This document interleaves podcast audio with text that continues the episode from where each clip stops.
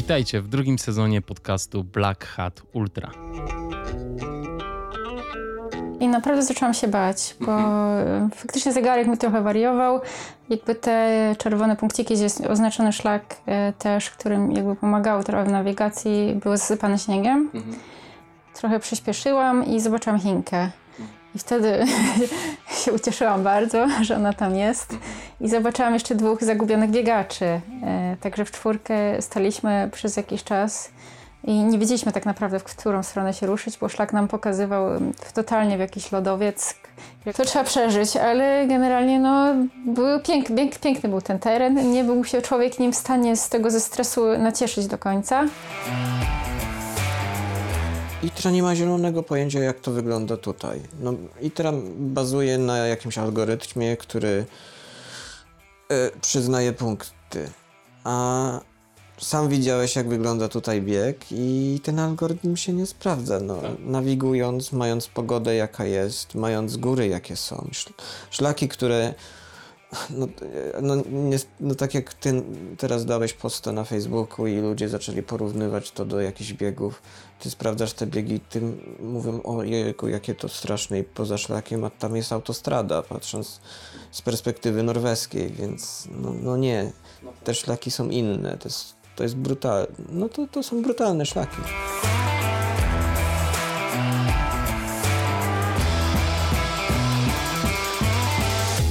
To była Aleksandra Narkowicz i Sebastian Mamaj, a ja jestem Black Hat i witam Was w podcaście Black Hat Ultra.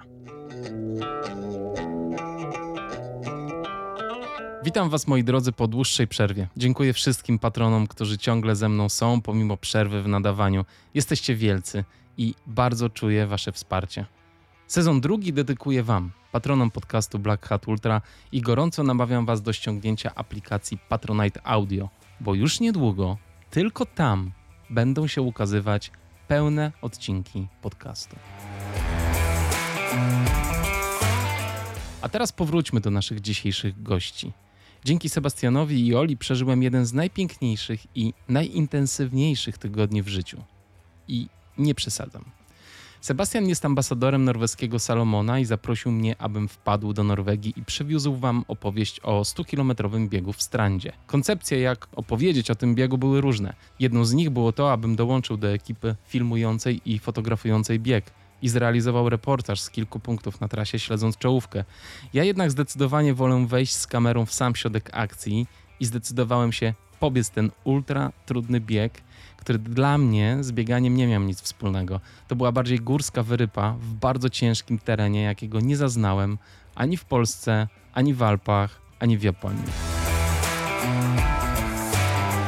Ten tydzień zaczął się w małej miejscowości pod Westnes, w przepięknie położonym domu Oli i Sebastiana. Uroda tego miejsca i okolicznych gór rodziło w mojej głowie jedno pytanie: dlaczego tak rzadko bywam w Norwegii? Przecież to tak blisko. Mówię o Westnes, ale już widoki z pociągu relacji Oslo-Andalsnes powaliły mnie na kolana, zwłaszcza gdy przejeżdżałem pod słynną ścianą troli. Potem pojechaliśmy z Sebastianem do Strandy. Piękna droga autobusem i promem nie pozwalała, abym odkleił się od okna. Niektórzy Norwegowie uważają góry w okolicy Strandy za jedne z najpiękniejszych w Norwegii, a te góry są dzikie i rozciągają się po horyzont, a prawo norweskie mówi, że namiotem można rozbić się 200 metrów od każdego domostwa – więc możecie sobie wyobrazić, jaki to jest obłędny plac zabaw dla ludzi kochających góry. Niestety, pogoda tego lata nie pozwalała nam w pełni się nimi nacieszyć, ale wrażenia z biegu są mocne i długo ze mną zostaną. Z Olą i Sebastianem rozmawiam o tym, jak rozpoczęła się ich przygoda w tym kraju, jak wyglądał proces aklimatyzacji, no i oczywiście rozmawiamy o bieganiu.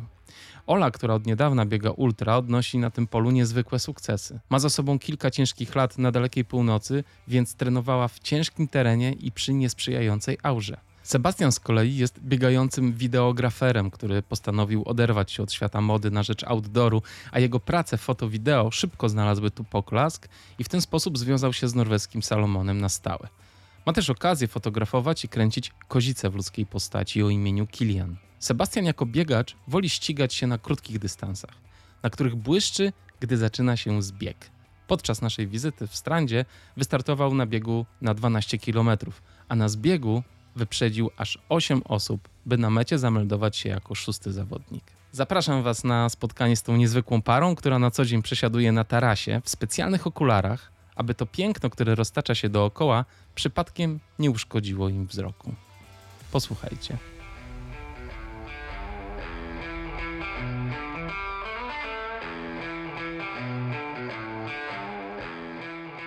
Witajcie moi drodzy, cześć, Sebastian, Ola.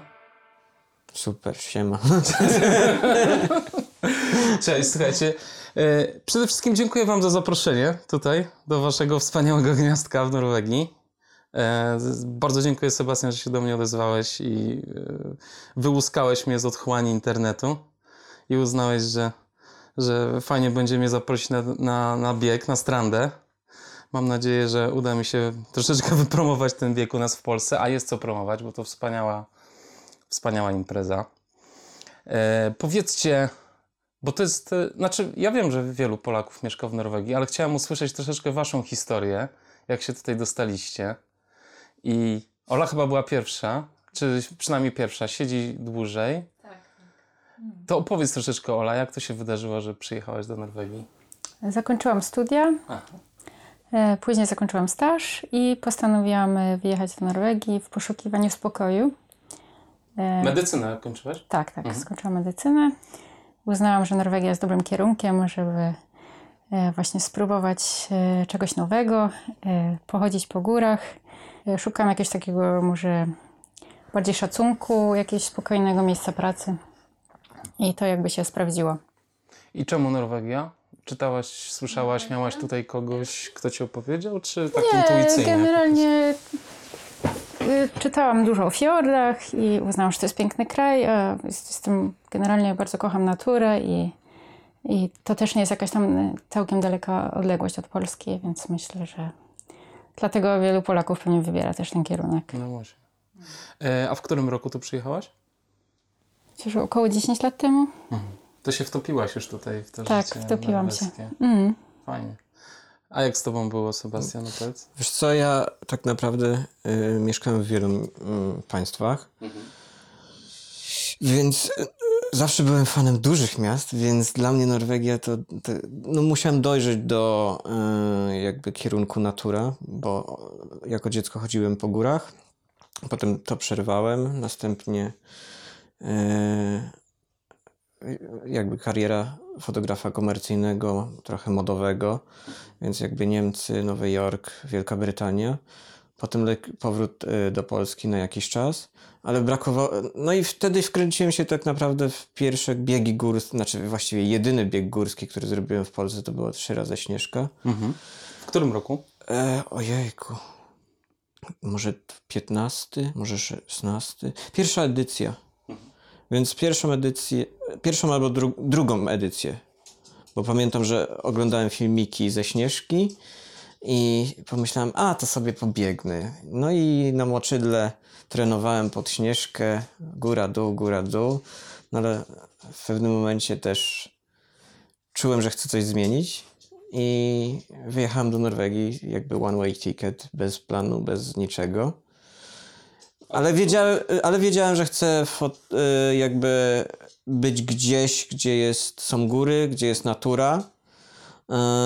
Ale Oslo na tamten moment wydawało się optymalnym miejscem, bo jakby masz może nie najwyższe góry, ale masz cywilizację.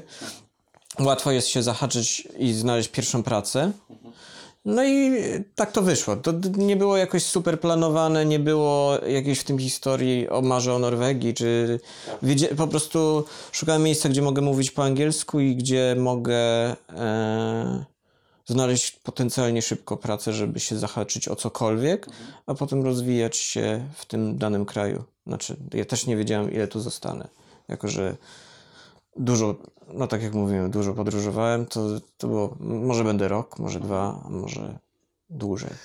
Ola mówiła, że szukała spokoju w Norwegii, a ty czego szukałeś? Na Też- tamten moment czułem się trochę wypalony i też szukałem spokoju. I, I też zamierzałeś przejść z tej branży modowej do outdoorowej wtedy? Miałeś taki pomysł, czy to się potem Nie, pojawiło? to to w ogóle jest zbieg okoliczności totalny, że ja wejdę w branżę outdoorową no nie wpadłbym, no 5 lat temu bym nie powiedział, że będę tu, gdzie jestem. Okej. A ze sportem miałeś coś wcześniej? Tak, tak, ja y, biegałem, ale nie... I wiedziałem, że chcę biegać biegi górskie. Jakby to, to bardziej mnie nakręcało na tą Norwegię niż sama fotografia czy cokolwiek tego typu. Więc tak, biegałem. Super. A ty, Ola, miałaś doświadczenia ze sportem wcześniej? Ze sportem? No. Tak, zawsze coś tam biegałam. e, Pod koniec podstawówki w liceum sobie trenowałam e, biegi. E, 3 km i 5 km. Później sobie tak hobbystycznie biegałam na studiach dla przyjemności, żeby przewietrzyć głowę. Okej. E, I co jakiś tam rok sobie e, hobbystycznie startowałam w jakimś tam maratonie, głównie w Oslo, e, bo już mieszkałam jakby w Norwegii. E, Także na tym to polegało i pewnego dnia, no i też zaczęłam dużo chodzić po górach, bo nie miałam takiej możliwości, bo oczywiście wychowałam się w Sopocie, więc to nie było to takie dostępne.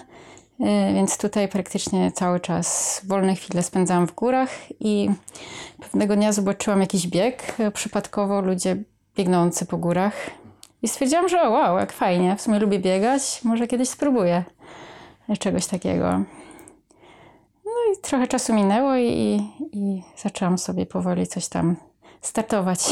A na tą trójkę i piątkę i maraton ty przygotowywałaś się jakoś specjalnie? Miałaś jakieś plany? Czy to wszystko było tak dla fanów? Nie, no to jak byłam no, młoda byłam, no to sobie tam biegałam w klubie lekkoatletycznym. Y, Zaczęłam sobie ma- maratony biegać i niekoniecznie jakby się do nich przygotowywałam, to faktycznie jest prawda. Po prostu sobie tam biegałam hobbystycznie i postanowiłam już sobie wystartuję w maratonie. E, może tam do, e, do trzeciego maratonu troszeczkę się przygotowałam, coś tam patrzyłam, jakieś plany w internecie i, i jakieś takie przypadkowe i po prostu i starałam się jakoś przygotować, żeby jakoś przebiec ten maraton, ale wszystkie maratony były przebiegnięte bez zegarka, bez niczego na A e, pamiętasz, na jakie luzie. miałeś czasy? Pamiętam tak, mój rekord to jest 3 3,10. Ładnie. Także tak. Yy, nie było jakieś napięki, to wszystko dla zabawy. Generalnie też biegam tylko dla zabawy. I to były maratony w Oslo wszystkie, tak? Większość tak, w Oslo, kiedyś One tam pobiegłam dawno temu w Gdańsku. nie? Przewyższenia? No nie wiem, czy mają. Może Mają, to mają z nie- 200 metrów. Aha. Yy, Jest tam taka górka, którą Mhm. dwa razy się przebiega. Mm. Ale nie wiem, czy to ma To nie jest takie... szybki maraton, to jest Nie, to ma znaczenie oczywiście. Mm. duży. No wiesz, w Warszawie się jest taka górka, w sensie taka, prze, przebiegasz nad torami i to się, i trenerzy już potrafią mówić uważajcie na tym podbie podbiegu, bo tam można sobie krzywdę zrobić. No, no to Także no, 200 metrów to jest dużo jak na maraton. Opowiedzcie teraz, jak wasze drogi się mniej więcej spotkały, kiedy to było i przy jakiej okazji. Dwa lata temu Aha. na Tinderze. Naprawdę? no, Ale stary czat. no. Ale super. Nie mamy pojęcia jakim cudem, bo Nie, byłam w weekend chyba w Oslo i jakoś mi chyba zostało, bo sobie coś tam przeglądałam i jak wróciłam na północ Norwegii, to mi się wyświetlił e, Sebastian e, z pieskiem i że biega i spytałam się go, czy biega ultra i tak właściwie się zaczęło. O kurczę, ale fajne. Czyli ultra was połączyło tak naprawdę. dokładnie. Ultra Tinder. No i psy. No i I psy Macie oczywiście. teraz dwa wspaniałe. Lara jest z nami. Śnieżka poszła na spacer, bo trochę szczeka. Z koleżanką Gumisiem. Dziękujemy bardzo Gumisiowi. Tak, Gumiś jest bardzo istotną personą. Podróżuje z nami czasem. Bardzo miła, bardzo miła dziewczyna. Pozdrawiamy Karolinę serdecznie. Dobrze. Poznajecie się. Ty wtedy jesteś, ty wtedy mieszkasz na północy Norwegii, prawda? Tak, tak. Mm, ale już bardziej w W kierunku... Tromsø to było? Tak, e, dwie godziny od Tromso, e, ale już jak go poznawałam, to już praktycznie zmieniałam pracę. E, jeszcze lata siedząc na północy, jednak ciemne miesiące nie, nie, nie, nie służyły, plus bardzo, bardzo długie zimy. Przed przeprowadzką moja ostatnia zima trwała 8 miesięcy, gdzie praktycznie codziennie tylko śnieg, e, śnieżyce były i cały czas biało. I no to są jednak ciężkie warunki. I jak się z niecierpliwością oczekuje tego powrotu słońca w styczniu i ono się nie pokazuje, no to Jest ciężko. tak, to rekordowy rok, bardzo dużo osób się wtedy wyprowadziło z tego, z tego miejsca i z mojej przychodni aż e, chyba pięciu lekarzy e, zrezygnowało z pracy Także. Niesamowite. A w ogóle jak przyjechałaś, jak odnalazłaś się wśród Norwegów? Jak to wyglądało? Bo y, nie, wiem- nie wiem za dużo o Norwegach, Wiesz ale co, wydaje mi się, że... przyjechałam sama. Oni Mhm. generalnie bardzo są wszyscy mili w pracy. Przyjechałam praktycznie z jedną walizką, e, nic nie miałam. Nie, nie byłam nawet e, oszczędności tak naprawdę na miesiąc mieszkania, jak się okazało. Myślałam, że mam dużo jakichś oszczędności, ale to się okazało być niczym. Tak. Więc pracy tak się spojrzeli na mnie z lekkim przejęciem i powiedzieli, nie, to ty sobie tam pracuj, ty, znaczy mieszkaj sobie tutaj za darmo, tam A. przez jakiś czas, e, tak. E, Miło. e, ja mówię, że później mi po prostu od pensji odpisywali. Także początki były dosyć ciekawe, ale bardzo miło mi przyjęli. Ja jestem też taką osobą bardziej taką, że sama sobie radzę i że lubię spędzać sama czas i po prostu w wolnych chwilach byłam po prostu zachwycona tym, że mam góry pod nosem. Po prostu brałam plecak, często namiot i, i sobie gdzieś tam ruszałam, nie? Także jakby się ja się odnalazłam. Y, No i też to chyba nie jest taka nacja, tak jak rozmawialiśmy wcześniej, która by się narzucała jakoś, prawda? Oni też tak, nie za bardzo absolu- szukają kontaktu. absolutnie nie. Ale z drugiej strony są ot, otwarci na nowo przybyłych, nie? Tak, tak. Są, są, Akceptują jakby. akceptują, są mili, ale ciężko jest sobie znaleźć jakiś tam Nawiązać głębsze nawiąz... relacje No, głębsze, głębsze relacje jest no, dosyć ciężko, to jest fakt. Mm. Trzeba należeć do, do jakiejś grupy. No, Mhm. W tym wypadku to na pewno pomaga być częścią tej społeczności, jakby co biega. A w Twoim przypadku, Sebastian, jak było z, z adaptacją do mieszkania tutaj wśród Norwegów? Wiesz co, przez to, że ja się już adaptowałem w wielu państwach, więc jakby nie czułem jakiejś takiej bariery, że czy jest trudno, czy jest łatwo, bo zawsze jakoś sobie z tym radziłem. Ale kur... no, że tak jak patrzę z perspektywy, to yy, nie miałem z tym większych problemów, ale żeby powiedzieć, że no, takie większe przyjaźnie, to dopiero się zaczęły, kiedy no, wszedłem w, w środowisko biegowe. To wtedy można powiedzieć, że y, poznałem więcej osób, poznałem osoby, które bardziej jakby y, Jezu, szerowały moje zainteresowania. Współdzieliły, tak? Współdziel- tak, czasem polskich słów. Spoko. E, I no, t, t, nadal mam kontakt na przykład z osobami, które znam od pierwszego roku w Norwegii. Nadal jakby, jeżeli jestem w Oslo, to się spotykamy. Ale tak większe przyjaźnie powiedzmy, że to się zaczynało około dwóch lat temu. No dwa, trzy lata I to temu. wszystko było w środowisku bi- biegowym. Głównie środowisko bigowe. Znaczy, można powiedzieć, że ja w tym momencie nie mam aż tak. Znaczy, w ogóle nie mam znajomych już spoza środowisk outdoorowych w Norwegii. No nie licząc jakby pojedynczych jednostek.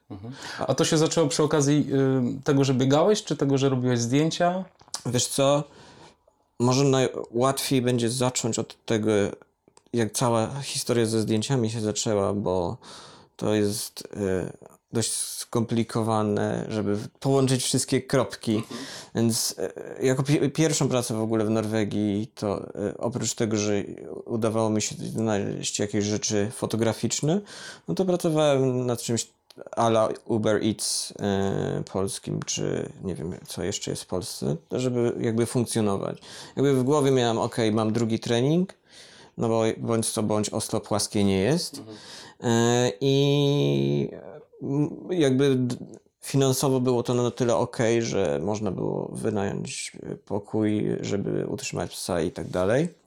Mm, No i no, idealne na start. No i też w pewnym momencie, w o tym okresie e, wchodziłem też w środowisko e, ludzi, którzy jeżdżą na rowerach szocowych, więc jakby trochę się wkręciłem w to. No i ze znajomym e, właśnie Norwegiem pojechaliśmy do Warszawy pojeździć na rowerach i przypadek chciał, że złamałem obojczyk. No i na tamten moment przygotowałem się do drugiego startu w Tromsø Sky Race. No i niestety wiedziałem już, że Tromsø Sky Race bo jednak bez treningu tam się nie da pobiec. No, zbyt... E, może da się, ale to nie było już o tyle sensowne, no bo chwilę po złamanym obojczyku dopiero co się zrósł i więc napisałem do organizatorów, czy mogę po prostu e, zrobić zdjęcia e, tak for fun. E, No i e, oni się zgodzili. E, Zrobiłem wtedy vertical najpierw, a potem stałem na Hamperoken.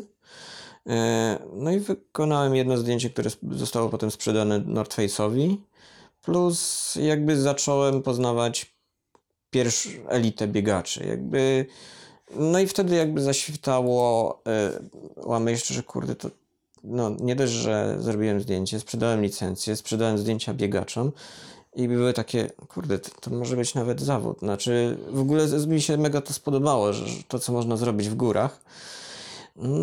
No i jakby zacząłem też myśleć o filmie na tamten moment, więc y, miałem znajomych, którzy założyli firmę, która sprzedawała latarki LED Lenser w Polsce. Zapytałem, czy mogą mi wysłać y, parę latarek i chciałbym zrobić jakiś tam film reklamowy. Zrobiłem to w Rondane Park.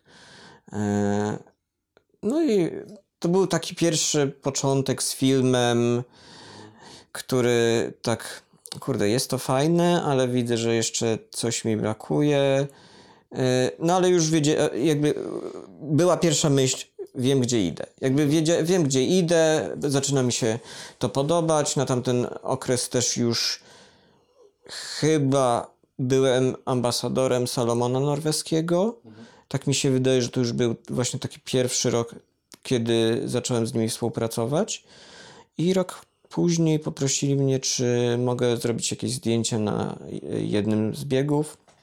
To, e, to zrobiłem i poproszono, dostałem maila.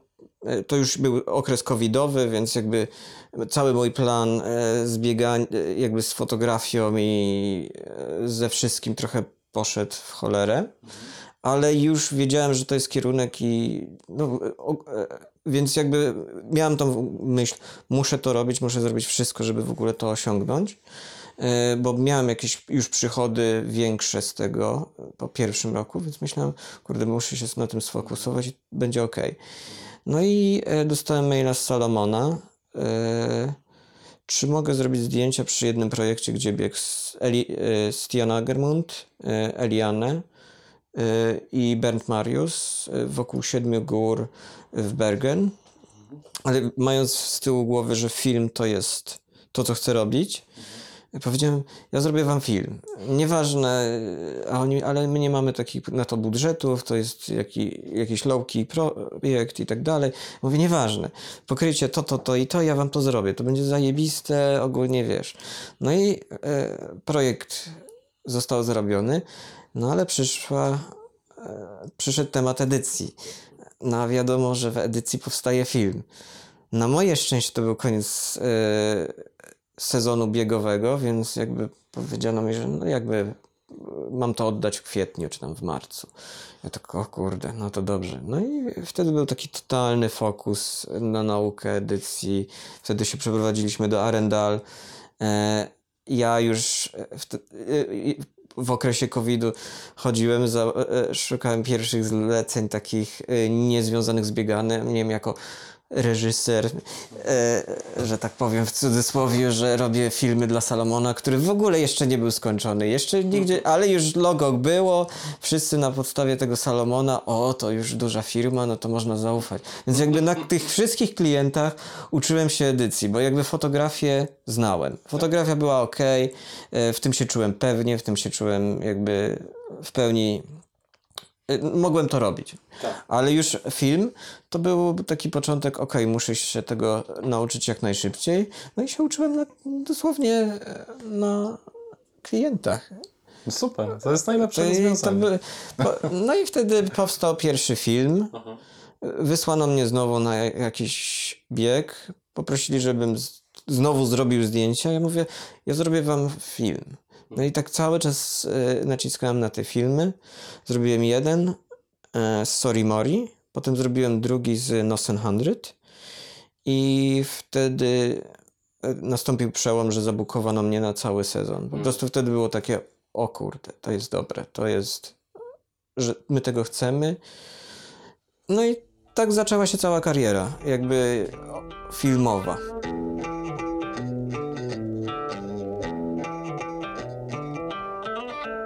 Wróćmy na chwilę do Oli.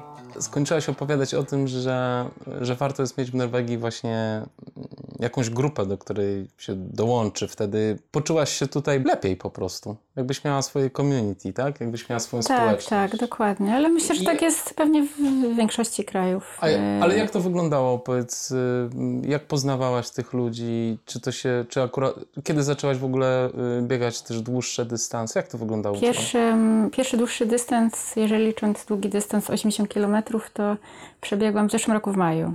Mhm. E, To, to nie był jakiś tam e, bieg z, z dużymi przewyższeniami, on był trochę zmieniony też ze względu na, na tą pandemię. A jak się nazywał? E, Soria Moria ter Verdens Ende. Mhm. Hmm.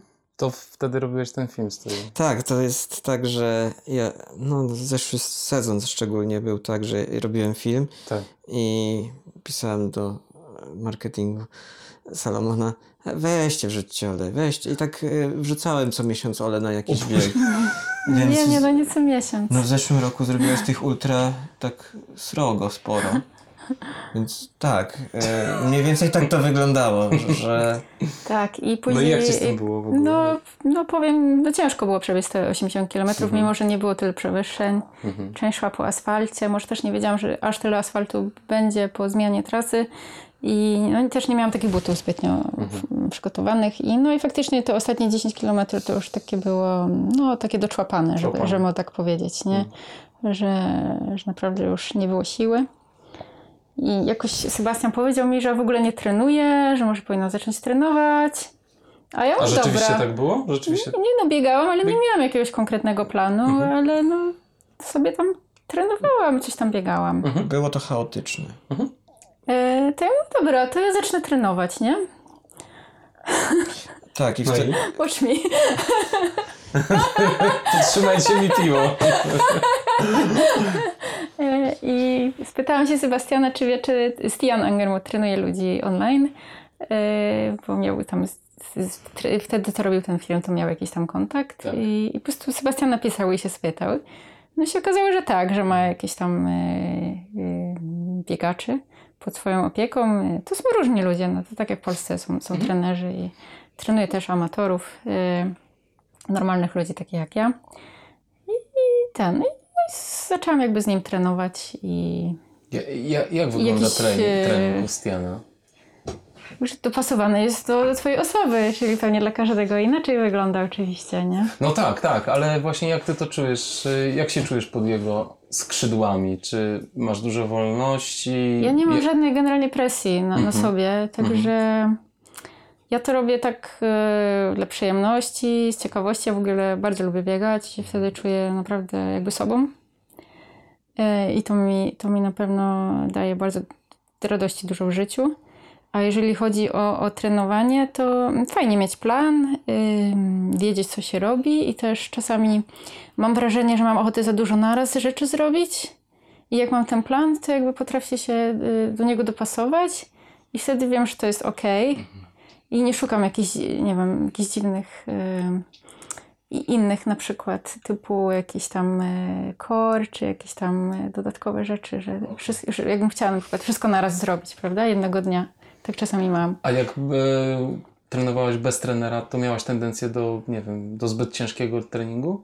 Trenowałaś za dużo? Y, Nie, Czy- nie potrafiłam się po prostu jakby mm, o, tak y, jakby z- zwęzić, Mhm. że czasami tak, że coś tam robiłam, na przykład biegałam, a myślałam o tym na przykład, że powinnam coś innego robić i wracałam i to robiłam, ale to było bez sensu, bo już byłam zbytnio zmęczona. No tak. Także to było takie trochę bez planu. Na pewno sama z siebie bym jakichś sobie tam interwałów nie wymyślała, bo to jakby tego praktycznie to nigdy nie robiłam, Mhm. e, bo też nie wiedziałam do końca jak. E, Czyli on ci tak ułożył ten trening Tak, po tak, prostu, po prostu uporządkował. e, uporządkował i nauczył mnie, jak się, jak się do tego, e, jak do tego podejść. Mhm. Oczywiście dopasował też do, do mojego charakteru pracy Mhm. i no i generalnie jest jakiś tam trening e, i są e, rozmowy dwa razy, dwa razy w miesiącu. A, dwa E, razy w miesiącu rozmawiacie. tak. Na Taki- wideoczacie, Na wideoczacie, tak. Mhm. Hmm. No tak poza tym to to właściwie tyle. No, ja nie potrzebuję jakichś, nie wysyłam nigdy maili, ja No tak. nie mam też takiego charakteru, żeby wydaje mi się, żeby kogoś tam ciągle o coś pytać. Mhm. I też jestem w stanie sobie, wiem jak, jak się czuję też. e, Pewnie też z racji zawodu mam jakieś tam pojęcie, generalnie też się interesuję bardzo zdrowym odżywianiem, więc z tym to jakby nie ma tam problemu. E, Czy na przykład jak jestem zmęczona, to sobie nie pójdę na ten, bieg, na ten trening, co jest rozpisany, Tak. bo wiem, że to nie ma kompletnie sensu. Wtedy sobie zrobię godzinę jogi i się dobrze potem czuję. Fajnie. I następnego dnia mam po prostu więcej energii i, i już robię jakiś tam trening albo coś tam sobie pozamieniam. I właśnie na tym to polega, że to można sobie jakoś tam samemu zamienić. Fajnie, czyli od niego masz taki ogólny, ogólny Wskazówki, plan, tak, tak. a sama E, jesteś na tyle świadoma, że sobie to już ustawiasz. Tak, tak. E, Ale cieszę się. bo nie miałam żadnego planu przez 6 miesięcy, Mhm. bo z powodu jakby, że e, ten trener był na tacierzyńskim, Mhm. więc nie, nie pracował. Mhm. I, także on powraca do trenowania ludzi e, teraz e, w sierpniu i, i myślę, że fajnie będzie mieć znowu plan. Mhm. Mm. Czyli teraz nie masz żadnego planu? w Nie, tym- nie, już pół na- roku na nie ten mam, moment? także... Znaczy miałaś rozpisane z góry, ale... E, taki mniej więcej szkielet, co tam można robić e, Mhm. przez te 6 miesięcy. A, mhm. To było bardzo też pomocne, ale no wiadomo, to jest jednak zupełnie coś innego, jak się ma jakiś tam plan rozpisany tygodniowo czy na, każdego dnia, niż, niż masz jakąś taką tabelkę w Excelu i, i sobie z nim ta, i tam korzystasz, prawda? E, A opowiedz, jak e, Sebastian zaczął Cię wpuszczać te, w te biegi co tydzień inny. Jak Nie, się, jak nie się czułeś z tymi obciążeniami? To nie było dla Ciebie zbyt Nie, wiele? nie, no to nie było tyle biegów, to Sebastian no, przesadza. prze- Było To 80 niemożliwe, kilometrów. Sebastian. No nie no, Później było 50 No, no. kilometrów. Y, Później faktycznie byliśmy rondane. razem zapisani na X-Rayda, ale Mhm. No, to, no to nie byłam na to przygotowana. To było y, z, z, o wiele, wiele za dużo. I ile to było kilometrów na rondę? To było z, y, wtedy 100, znaczy na X-Raydzie było 115. A, na tak. X-Radzie 115. A ronda no to było już, już później. No to Nie, nie, było... nie, źle liczysz, źle liczysz. I tu ci mówię. Zaczęłaś Soria Moria, X-Rate, potem Blefiel, potem Rondane. Tak, ale Blefiel miał 50 kilometrów. Nieważne. ultra, Ale nie, licz, nie liczymy, Tak. spokojnie. Więc co tak. miesiąc miałaś... e, A Rondane miało 80 kilometrów. Mhm. Tak. No ale też powiedzmy, że to są, to nie są łatwe biegi. Nie? Tak. Tutaj w ogóle nie ma łatwego terenu w co Norwegii, o osiem- czym co opowiemy. miesiąc miałaś ultra. Tak, Soria Moria była dosyć łatwym biegiem. Mhm. E, Cała reszta była tak, e, przedzieraniem się przez, e, przez e, ciężkie, ciężkie szlaki. Albo brak szlaków. Najczęściej brak szlaków. Poza tym e, brak nawigacji. E, Często właśnie Co biegniesz to w znaczy jakiś... brak nawigacji? Nie, brak e, Brak. A, brak oznaczeń Brak, brak oznaczeń, brak tak, oznaczeń biegniesz na ze swoją trasie. nawigacją. Mhm. I faktycznie często tak było, że był jakiś szlak i ja się w nim tak rozpędziłam i się okazało, że już po prostu za daleko zbiegłam, bo ten szlak wbiegał na jakiś totalnie off-trail, gdzie byś się nie spodziewał, że w jakieś krzaki możesz wejść. Już się spodziewam. Więc ja sobie biegałam często w tą i we w tę, Mhm. więc to w ogóle nie miało rąk i nóg. Mhm. E, Też nie ma tak dużo checkpointów i No właśnie, a po, Mm. po kilku latach biegania już po norweskich terenach, czy jak zaczęłaś biegać te zawody, to odczułaś jakąś różnicę? W sensie, czy te trudności na szlaku w trakcie zawodów były dla ciebie czymś nowym, czy byłaś kompletnie przyzwyczajona już do, do tego Znaczy terenu? tego, co było przedwczoraj, to no, nie spodziewałam się. Aż No tak nie, to no nie byłam przyzwyczajona, No tak, nie, no ale tak. podejrzewałam, że tak może być, Mhm. bo, bo jednak no, dużo No, niespodzianek No, yy, czekało mnie, znaczy doświadczałam dużo niespodzianek na poprzednich biegach. Mhm, Także mhm. no mniej więcej się spodziewałam, no, że, będzie, że będzie ciężko. I e. właśnie te niespodzianki głównie na czym polegały, jakbyś powiedziała? Yy, niespodzianki No. na tak zwanym mordorze w def zone. Niespodzianka była. Nie no, o stran... Słuchaj, o strandzie jeszcze, do strandy jeszcze dojdziemy, bo to jest y, y, ciekawy temat, który mamy w głowie obydwoje bardzo, bardzo żywy. Ale, ale te wcześniejsze biegi, w sensie począt, początki, jak zaczynałaś biegać y, tutaj po górach, y, co, co ciebie tam zask- E, zaskakiwało? To, co mi zaskakiwało, to właśnie były takie, że, że kompletnie bez szlaku się biegnie, czy Mhm. na przykład naprawdę wbiegasz w, w totalne po prostu krzaczory, No tak. albo prosto do góry na taki scrambling ala, gdzie, gdzie się kamienie roz, sypią, W prawda? Moon Valley tak Moon tak? Valley to jest taki bieg. A to właśnie taki fajny bieg tutaj gdzieś blisko was, To to, prawda? tak. Mhm. Ale ja głównie biegałam w Norwegii, także jak pierwszy raz pojechałam za granicę gdzieś pobiegać, to byłam e, zaskoczona zupełnie w inną stronę. A na jakim biegu na przykład byłaś zaskoczona? Że jest taki łatwy? Łękowyna. Pierwszym biegiem, gdzie pojechałam gdzieś już po covid to, to była Łemkowyna, sobie spróbować, bo bardzo lubię ten rejon polski. Mhm. I też bardzo fajny mają termin pod koniec października. E, I, I byłam bardzo zaskoczona, bo nie było ani technicznie, przyjemnie, biegowo, e, super checkpointy, w ogóle zero Jaki problemów. dystans wybrałaś? E, 100 kilometrów. Hmm. Hmm. Także to e, zero, poszło? zero off trailu. Jak ci poszło na tej Łemkowynie? Nie, no dobrze mi poszło, bo byłam tam drugą, drugą kobietą, Wspaniale. także, także bardzo dobrze. Też byłam mile zaskoczona, że tak e, się udało. E, Sebastian bardzo dumny z siebie tutaj siedzi. Sama i- pojechałam, e, ko- totalnie byłam tam sama. Aha. Jedynym problemem miałam na mecie, że nie miałam jak się dostać z powrotem do Krynicy. Hmm. Też faktycznie tam już troszeczkę zamarzałam. Czekałaś na autobus? Wiesz co, nie, do, nie mogłam się doczekać. Jest, mam tak po prostu, się wychładzam. Mimo, że miałam ciepłe rzeczy na przebiórkę, plus bardzo ciepłą połówkę, chyba do minus 20, to ja się tam trzęsłam. Mm. E, Więc udało się jakimś cudem załatwić taksówkę. To też nie było łatwe.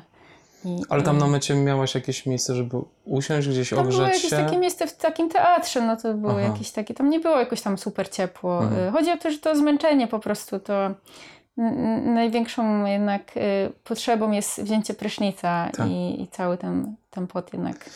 No właśnie, ty zmyć. też... Także- Opo- Mm. Przepraszam. Opowiadałaś, przepraszam, że cię zagadałem. Opowiadałaś mi, że właśnie masz problem z tym wyziębianiem, prawda? Mhm. Na różnych biegach. Tak, duży problem, duży problem z rękami. Mhm. E, Praktycznie z reguły na wszystkich biegach w ogóle mi nie działają. Robią się fioletowe, później białe, totalnie bez czucia. Hmm. E, Także jak jest zimno, to, to jest bardzo duży problem. Jakieś, specy- jakieś wyjątkowo ciepłe mm, rękawiczki ze sobą zabierasz na biegi? E, No, biorę rękawiczki, no ale w takich warunkach pogodowych, jak były przy deszczu, Hmm. to wszystkie przemakają po jakimś czasie i, i to za wiele nie pomaga. E, Biorę też te, mm, te torebeczki, które Ocieplacze? tak, Mm. Sobie tam e, uruchamiam i wkładam do rękawiczek. Mhm. Także to trochę pomaga. Widziałem Mm. fajny patent na No strandzie. No. Jakaś dziewczyna biegła 25 z rękawiczkami do czyszczenia, wiesz, takimi gumowymi. Tak, to, do- to, to zawsze będzie ci ciepło. Ale nie, nie będzie ci ciepło, bo one nie mają... Tylko, że one nie oddychają pewnie. Tak. To może być jeszcze No problem. może Ale być. na krótkim dystansie to luz. Tak. To przetrwasz. Mm. Nie są... przemokną. Ale nie przemokną. Tak, można gumowe jeszcze, wiesz, y, plastrem sobie Ale przykleić do ręki. Ale faktycznie biegła, ja tak, kurde, żółte takie, No i plus, i to pewnie grube na skalę się świetnie no sprawdzały. na bank. Y, Dobrze. To mamy Olę, która biega. Y, Opowiedz o swoich sukcesach, bo te biegi, które miałaś do tej pory, robiłaś rekordy tras na niektórych. Opowiedz o tym. Rekordy tras to przesadzone. No to na, na jednym biegu zrobiłam. Tam praktycznie walczyłam o życie, bo, bo naprawdę była taka brzydka pogoda. Był bardzo, bardzo mocny opad deszczu, silne wiatry i tak praktycznie przez cały bieg. I, i biegłam na, na taką górę i, i, no i tam się z, zrobiło trochę niebezpiecznie i byłam totalnie sama. I robiło się już się ciemno, wiesz, i ręce mi nie działały, nie byłam w stanie wyjąć czołówki. Mm. Ym, jakoś tak było, że tych kików potrzebowałam, ale nagle nie mogłam ich trzymać, bo, mi, bo też po prostu ręce miałam całe białe, już bez czucia, więc schowałam je pod pachę. Jakoś tam cudem, jakoś dziwnie nałożyłam na siebie tę czołówkę i naprawdę sprintem biegłam przez, y, żeby się jakoś spróbować rozgrzać. Normalnie, pewnie jakby nie było takiej pogody, to bym tak nie sprintowała. Tylko to Ten sprint jakby- spowodował, że to, tak, że był rekord trasy. po prostu było naprawdę strasznie zimne, a wtedy jak człowiek jest, no dostaje jednak ten wyrzut adrenaliny, Tak. jednak ma tą instynkt przetrwania i, i no i co, no nie będziesz tam siedział w tej mgle, w tym wietrze i, i na deszczu, no trzeba się ruszać, nie, no to tak. Trzeba było uciekać, tam było strasznie.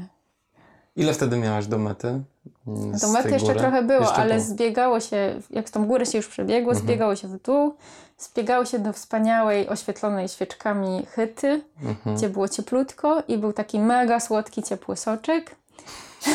I tam udało mi się wyjąć rzeczy też cieplejsze, które miałam, bo ja zawsze mam bardzo dużo rzeczy ze sobą Mhm. i miałam jeszcze wełnę, dodatkowe tam kamizelkę wełnianą, normalnie też y, y, taki po prostu też y, bluzę taką wełnianą, to wszystko na siebie nałożyłam. Y, Jeszcze jedne miałam spodnie i ubrałam się, wypiłam te dwa wielkie ciepłe kubki tego czegoś słodkiego soczku i, no i poleciałam już, bo już powiedzieli mi, że już jest tam, nie wiem, chyba 12 kilometrów i już nie miało się jakoś tam y, ciężko. Także takie miejsca są akurat wspaniałe, jak właśnie gdzieś zamarza, gdzieś tam umiera i, i nagle widzisz to ciepłej światełka, te świeczki, Ojej. wpadasz do ciepłej chaty, dostajesz ciepły soczek i nic ci więcej nie trzeba. No, to piękne. Nie mieliśmy tego na strandzie. Nie mieliśmy ciepłych chat. nie, nie, Nie rozpieszczali nas na tej stówce. Żyćko. Żyćko. Żyćko. I jeszcze wspomnę, że tu jednak bardzo mało ludzi startuje, więc tego się nie da porównać. No właśnie, ile osób Ale startowało? kobiet tam było, że może 10. Także a, y, a w, w, w całości może 80 osób startowało też na Mhm. Także niewiele, y, jak dla ciebie, ale Tak, jak na no, Norwegię no. to jest taki standard generalnie. Mhm. Na tych y, dłuższych dystansach, bo na krótszych to, to zawsze troszeczkę więcej się znajdzie chętnych. Ale nadal y, te biegi nie gromadzą jakiejś dużej liczby uczestników. co, są ograniczenia y, też parków A. narodowych do 200 osób. Mhm. I to też jest powodem, dla których tutaj nie biega więcej Mhm. niż dwie, no nie zapisuje się więcej osób. Mają li, swój limit i Ale często nie, nie, nie ma osiągniętych tych limitów. No nie Zawsze są- na te dłuższe są jednak miejsca. Także zapraszamy. Znaczy, Trzeba ron, nie. Rondano akurat jest biegiem, który się wyprzedaje w pełni zawsze, co roku, więc to, to jest, oni osiągają bardzo szybko limity. Y, Ale Jak myślisz, czemu? Z, czego to wynika? wiesz co, Rondano jest ich, znaczy Rondano jest bardzo lubianym miejscem dla Norwegów. Jest, pie, znaczy, jest ładne, jest dość łagodne przy terenie, jaki jest tutaj, ale nadal jest brutalny. Bo pogoda? Pogoda, no jednak wioska, z której się startuje, potrafi, jest znana z tego, że jest z naj, zim, jednym z najzimniejszych miejsc w Europie i temperatury potrafią dojść do minus 57 stopni, więc no, nie rozpieszcza. Aczkolwiek dwa lata temu był jakiś ewenement i było 30 parę stopni, co się nie zdarza.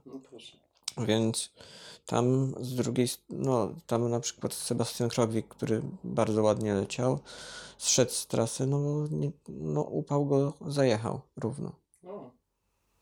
A Krogwik y, wygrał TDS-a w zeszłym roku, Tak. co nie? No właśnie, tak. To, Więc to pokazuje, Mhm. że nawet w Norwegii takiego biegacza można zajechać. Znaczy, no tutaj w sumie łatwiej. tutaj łatwiej. Właśnie, opowiedz Sebastian z twojej perspektywy, bo dużo o tym rozmawialiśmy. E, I opowiedz mi, jak z twojej perspektywy wygląda specyfika biegania w Norwegii.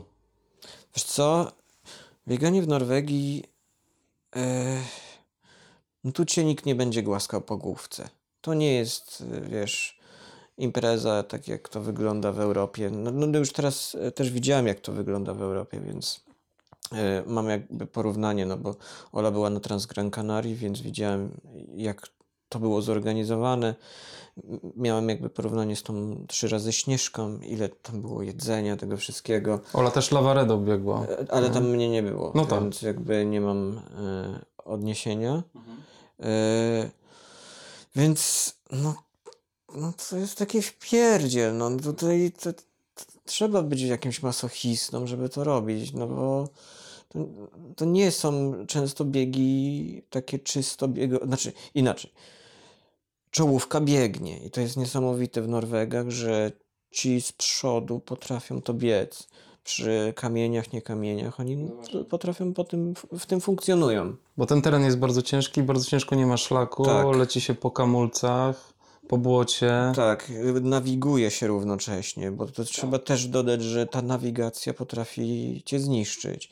Zresztą doskonałym przykładem jest Kamil Leśniak, który mm, bardzo pewnie przyjechał na e, X-Rayda parę lat temu. No, patrząc jedynie na e, podstawie ITRA był pewnym w jego głowie faworytem. No i, no, i, no i się skończyło smutkiem. Mi się zgubił. No i się zgubił, nadrobił 20 km i stracił swoją pozycję lidera, będąc drugim na mecie.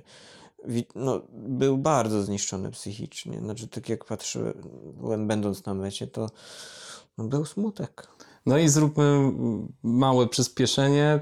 Przedwczoraj Ola w podobnym stylu załatwiła reprezentantkę Chin, która na papierze ma, nie wiem, 200 punktów ITRA więcej niż Ola, czy tam 150, ale niestety na ciężkim fragmencie w górach musiała oddać Oli prowadzenie, bo Ola sobie po prostu lepiej radziła w trudnym terenie.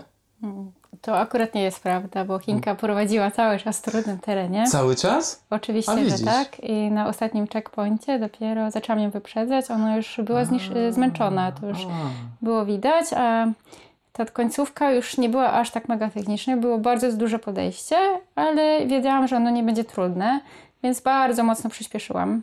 Mm. E, dosyć szybko szłam tam już do góry, całą końcóweczkę i, i jakoś tam e, na początku tych kamieni, wiadomo, wolniej, ale później już po lasku to sobie tam już szybko poleciałam. Jeszcze miałam po prostu zapas e, tej energii. A Chinka bardzo dobrze sobie radziła i po kamieniach, i, i generalnie w ciężkim terenie. Jest bardzo sympatyczną też biegaczką. Eee, także No widzisz, to ja fajnie słyszałem było złą zobaczyć, jak, historię. jak, jak biegła. I po prostu ona, mi się wydaje, się nie za bardzo zatrzymywała na checkpointach. Mhm. Nie widziałabym, żeby ona się przebrała. Ona po prostu nie marnowała czasu na tych checkpointach. Tak. Gdzie ja na jednym checkpoincie, gdzie się cała przebrałam i, i się tam rozgrzewałam, no to chyba nawet tam 25 minut zużyłam. Mhm. E, a ona po prostu coś tam sobie brała wodę i zaś sobie leciała. leciała dalej. Trochę tak- nie oszczędzałaś Także się. może po prostu się wyziębiła, Mhm. e, może też e, mogła zjeść tą zupkę, tak, która nie była e, zła. to by miała pewnie więcej, więcej, więcej energii. A ona Mhm. faktycznie parła, parła, parła i, i, i na koniec już zbiegaliśmy w dół. Ja wiedziałam, że ona jest zmęczona, bo ona już widziała, że ja ją wyprzedzam. To już tak zaczęła sapać, a ja tak, ja czułam, że ja lekko biegnę. I, I wtedy po prostu zaczęłam już iść szybko pod górę. Wiedziałam, że to już te ostatnie kilometry, że już nie powinno być tak technicznie i, i, no, i, no i jakoś tam się udało Super. y, po prostu dotrzeć do mety jako pierwsza. A jakbym była druga, też bym była szczęśliwa generalnie. Nie, nie było jakiejś tam różnicy. Nie no, na pewno, ale pierwsze Mogłabym nawet miejsce... z Chinką powiedzieć, jakby chciała się dołączyć. No tak. No, ale pierwsze miejsce smakuje e, wspaniale. E, I szóste Open to Tak, no, tak. w To tym jest terenie. y, na pewno jakieś tam y, bardzo miłe dla, dla biegacza amatora. No widzisz, te szóste open Mm. to tak jak ja też szóste, widzisz? Aha, tak, bo e, Sebastian też pobiegł 12 km, bo Sebastian, musicie wiedzieć, tak, on tak skromnie siedzi, ale mm, to jest straszny, niesamowity przecinak, który co prawda zajęło się ostatnio bardziej filmowaniem niż bieganiem, ale potrafił chłopak wyskoczyć na 12 km i zająć szóste miejsce. Jest dzikiem, jeśli chodzi o zbiegi, absolutnym dzikiem. I, e, i rywalizował z 15-latkami na, na biegu na 12 km. Sza, szacun, Sebastian. No, to Co to- 15-latki to już sami, teraz już widzisz jak tu dziadki 15-latki biegają. Tak, tak, tak. To fantastyczne było, że na czwartym miejscu był facet w wieku mniej więcej 60 lat. Najpierw 15-latki, potem 60-latek, a potem ty z Joakimem. Także No ale to tak jak y, no, Ola, nie wspomniałaś o Pacerze, że miałaś super Pacera. A, Tak, jeszcze tak. E, przyszedł do mnie nagle chłopaczek, 17-letni, No. wchodzi pod górkę, jakiś chłopakiec i mówi do mnie, Aleksandra? A ja mówię, no, mówi, że słyszałam, że masz y, problemy, że cię zegarek wyczerpał i, Mhm. I że ja mogę z tobą, będę twoim pacerem na końcu. A ja mówię, super. fajnie. I ten On tak sobie... naprawdę sam się zgłosił i Nie, wiesz ciebie? co, to było tak, że ja nie do końca rozumiałem o co Oli chodzi. Mhm. Ola do mnie zadzwoniła. Nie zadzwoniłam. Napisałam ja, do I ty ciebie napisałaś, a ja SMS-a. zadzwoniłem. No. Y, I potrzebowałem jakby jak najwięcej informacji.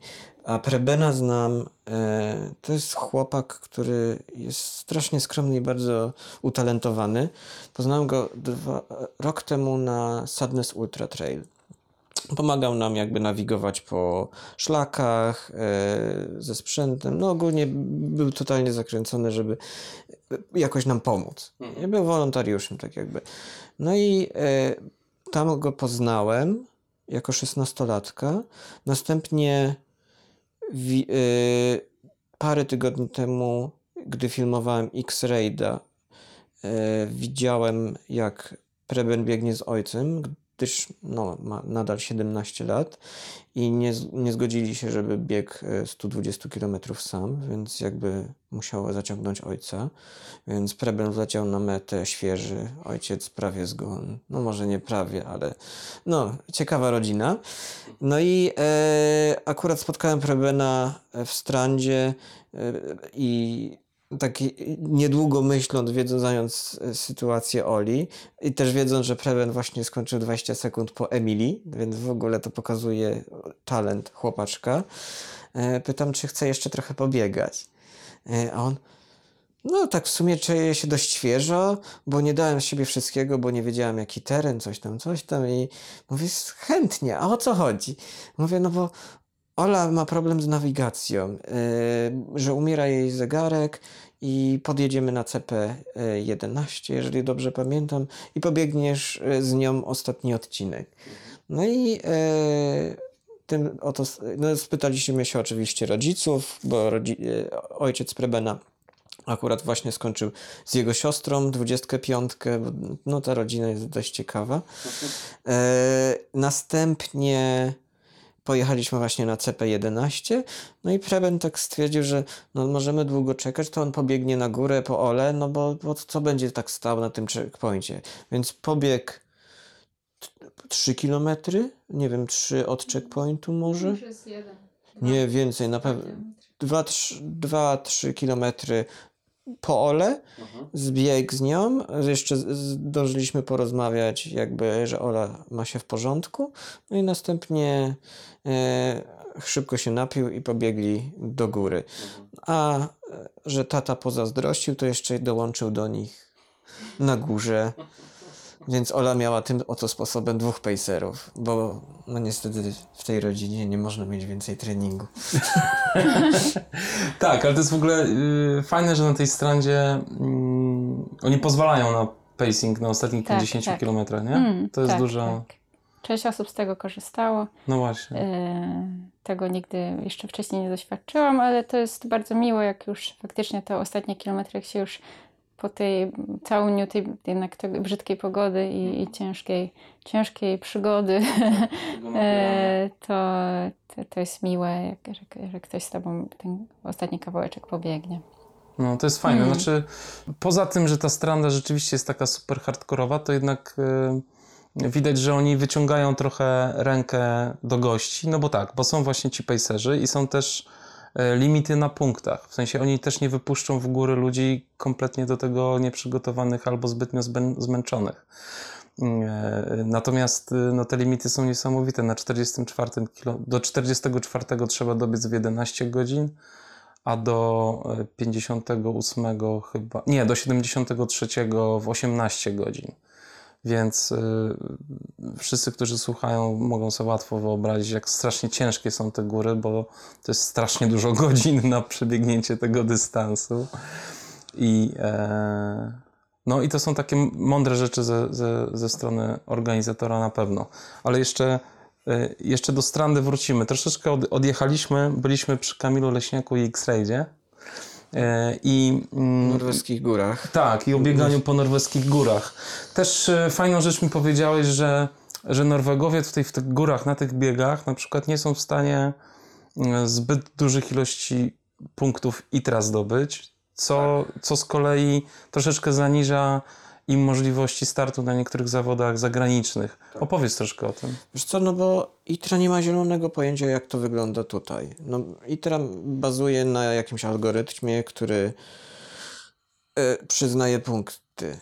A sam widziałeś, jak wygląda tutaj bieg i ten algorytm się nie sprawdza. No, tak. Nawigując, mając pogodę jaka jest, mając góry jakie są, szlaki, które no, no, nie, no tak jak ty teraz dałeś posta na Facebooku i ludzie zaczęli porównywać to do jakichś biegów, ty sprawdzasz te biegi, tym mówią o jejku, jakie to straszne i poza szlakiem, a tam jest autostrada, patrząc z perspektywy norweskiej, więc no, no nie, no te szlaki są inne, to jest brutalne, no to, to są brutalne szlaki. Potwierdzam. Też dwa dni temu y, jeszcze tego nie wiedziałem, a teraz już to No wiem. zresztą, to, wiesz, no, to też było widać po chłopakach... Y, na Goldenie. Na Goldenie, no. Ja im tłumaczyłem, będzie smutno. No i było smutno troszkę.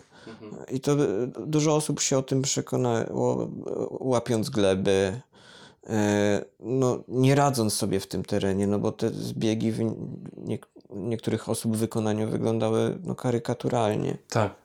I też e, oczywiście oni nie za bardzo mogą o tym mówić, nasi panowie z czołówki, ale dobór butów chyba jest absolutnie kluczowy na tego typu Wiesz biegu, co, nie? powiem to ze swojej perspektywy, bo też jakby obcuję w tym terenie. Tak.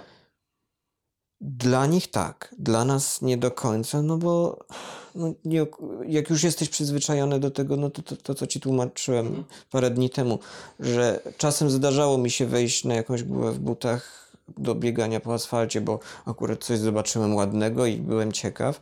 Faktycznie potem zbieg z czegoś takiego no, nie jest najbardziej przyjemnym zbiegiem w twoim życiu, ale nadal jesteś w stanie opanować ten zbieg, ale to jest Ja uważam, że buty są bardzo ważne. Sebastian po prostu jest jedną z nielicznych osób, która bardzo dobrze zbiega w dół i nie można ciebie porównywać do, do, jakby do innych osób. Nie no, można. Nie no. możesz się porównywać aż do innych osób. Nie, no ale Uważam, wiesz, że no, buty są no właśnie, dosyć ważne, jak- jak tak, to że, żeby się nie ślizgało, bo Mhm. jednak jakiś tam dobór butów też robimy z, z własnej garderoby, prawda? Mhm. I Nie oczywiście, no, że nie Tak, weźmiemy... ale te, ta, Mm. i procentowo te buty nie są aż tak. Okej. Znaczy są bardzo ważne, ale nadal, jeżeli masz tą technikę, Mhm. ty sobie poradzisz. To ogarniesz we wszystkim, Tak. rozumiem. No bo tak jak, no nie wiem, dzisiaj byłem na treningu, no byłem w bucie, który już ten bieżnik trochę ma zjechany. Nadal jestem w stanie kontrolować, jest, oczywiście czasem no, noga ci ucieknie, no ale jakby je, biegając już na tyle często w tych górach, jesteś w stanie przewidywać pewne rzeczy, które mogą się wydarzyć, dlatego jesteś w stanie z nimi koegz- koegzystować. Więc takie zwalanie na buty uważam, że jest trochę przesadzone, ale może po prostu widzę to faktycznie ze swojej perspektywy. Aczkolwiek, tak jak e, rozmawiałem z Bartkiem o doborze buta, w przypadku Salomona, no to powiedziałem mu, idź w tych sal- e, w krosach bodajże e, dwójka Heslaba, bo połowa twojego teamu leciała, no po jego teamu leciała w pulsarach, które no nie, no nie byłyby dla mnie pierwsze, znaczy nawet nie były, to by był ostatni but, który bym wybrał e, na tą trasę, no bo to jest bieg prawie że asfaltowy albo na, e, na las. No. A jak ci ludzie nie mają tej techniki, biegają po Hiszpanii i ładnych szlakach, no to, no To nie jest- tutaj. To był smuteczek. A ty jakie buty, Ola, dobierasz? W, jaki sposób y, myślisz o doborze butów, jeśli chodzi o szlaki, na jakie się wybierasz? Yy, Generalnie no teraz to wiedziałam, że będzie dużo skały, no, że jako już tu pada chyba z 6 tygodni, to na pewno miałam pewność, że będzie mokra i śliska.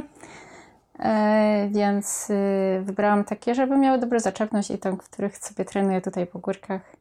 Czyli to były, były krosy i, i po prostu mi się bardzo dobrze w nich biega i ja myślę, że to jest też indywidualne. E, że każdy jakby sobie dopasuje but do swojej nogi i muszę też mieć wąski but, bo mam dosyć wąską stopę i, i, i to też jest dla mnie dosyć ważne. Tak, ale y, technika u niektórych y, ludzi, którzy zbiegają jest niesamowita. Są, są ludzie, którzy potrafią zbiegać po tych kamyczkach po Tak, prostu tak. Ja zbieg... sobie spokojnie, spokojnie chodzę. No. Y, Wykorzystuję momenty, kiedy jest możliwość biegania czy szybkiego wejścia pod górę. To tego nadrabiam sobie ten czas stracony na, na tym jakby naprawdę człapaniu się po tych skałku, skałkach z nóżki na nóżkę, podpierając się co chwilę rączkami. No tak, ale to, to bardzo szybko człapiesz. W sensie takie szóste miejsce Open na takiej imprezie to jest po prostu no, duża sprawa, naprawdę. E, dobrze, jeszcze nie skończyliśmy o tych e, punktach hitra. Czyli e, Norwegowie czują, że tutaj na tych, na tych imprezach, w sensie, że algorytm ITRY nie jest dostosowany do, do Znaczy tych terenów. zaczynają się o tym dowiadywać, Tak. dlatego Norwedzy zaczynają rozważać starty, za, znaczy już powoli to widać, że zaczynają rozważać starty za granicą. Zresztą część osób pobiegnie naszą Łękowynę. Mhm. Tak, duża reprezentacja Norwegii. wybiera się na Łemkowynę, to może być bardzo interesujące. Więc jestem ciekaw e, szczególnie jednej osoby, jak pobiegnie Ale kogo zdrać? Osmund. E, To biegacz, który jest e, byłym biatlonistą. W świecie ultra jest od dwóch lat. Początki miał na zasadzie samych DNF-ów, bo jeszcze nie był w stanie opanować swojego tempa, ale zabłysnął w zeszłym roku na Rondane, będąc na drugim miejscu za Didrik Hermansenem, który no jednak wygrał Lavaredo dwukrotnie, jeżeli dobrze pamiętam. Był drugi na Western States. Jest bardzo mocnym biegaczem. E, No, tak, ich rywalizacja to była tak naprawdę zamiana kto pierwszy, kto drugi. Więc myślę, że Osmund jest osobą, która może w, w ładnie zabłysnąć, mimo że jego skromnego itra tam 700 coś tutejszych.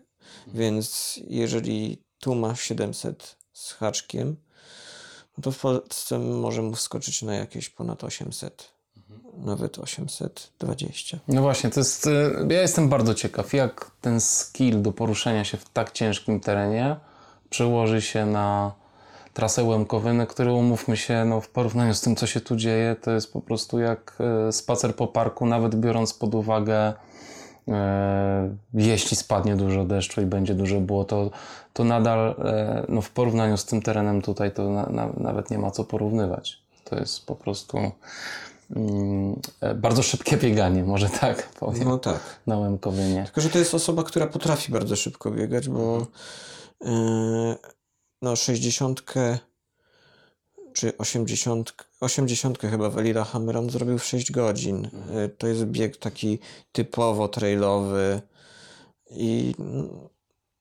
to pokazało, że on ma wydolność do biegania bardzo szybko. Więc myślę, że w Łemkowynie potrafi, pokaże co potrafi. No on głównie jedzie dla tych hitra. Powiedzcie, słuchajcie, może opowiemy troszeczkę o Strandzie, bo to jest, y, y, mówiliśmy, już, mówiliśmy już trochę, ale y, powiedz Ola, ty się spodziewałaś takich trudności na tej setce? No ja się spodziewałam, może pewnego odcinka się nie spodziewałam, ale mniej więcej się domyślałam, że to będzie tak wyglądało. Jeszcze biorąc pod uwagę pogodę, jaka tutaj latem nas zaszczyciła, e, to wiedziałam, że będzie dosyć ciężko.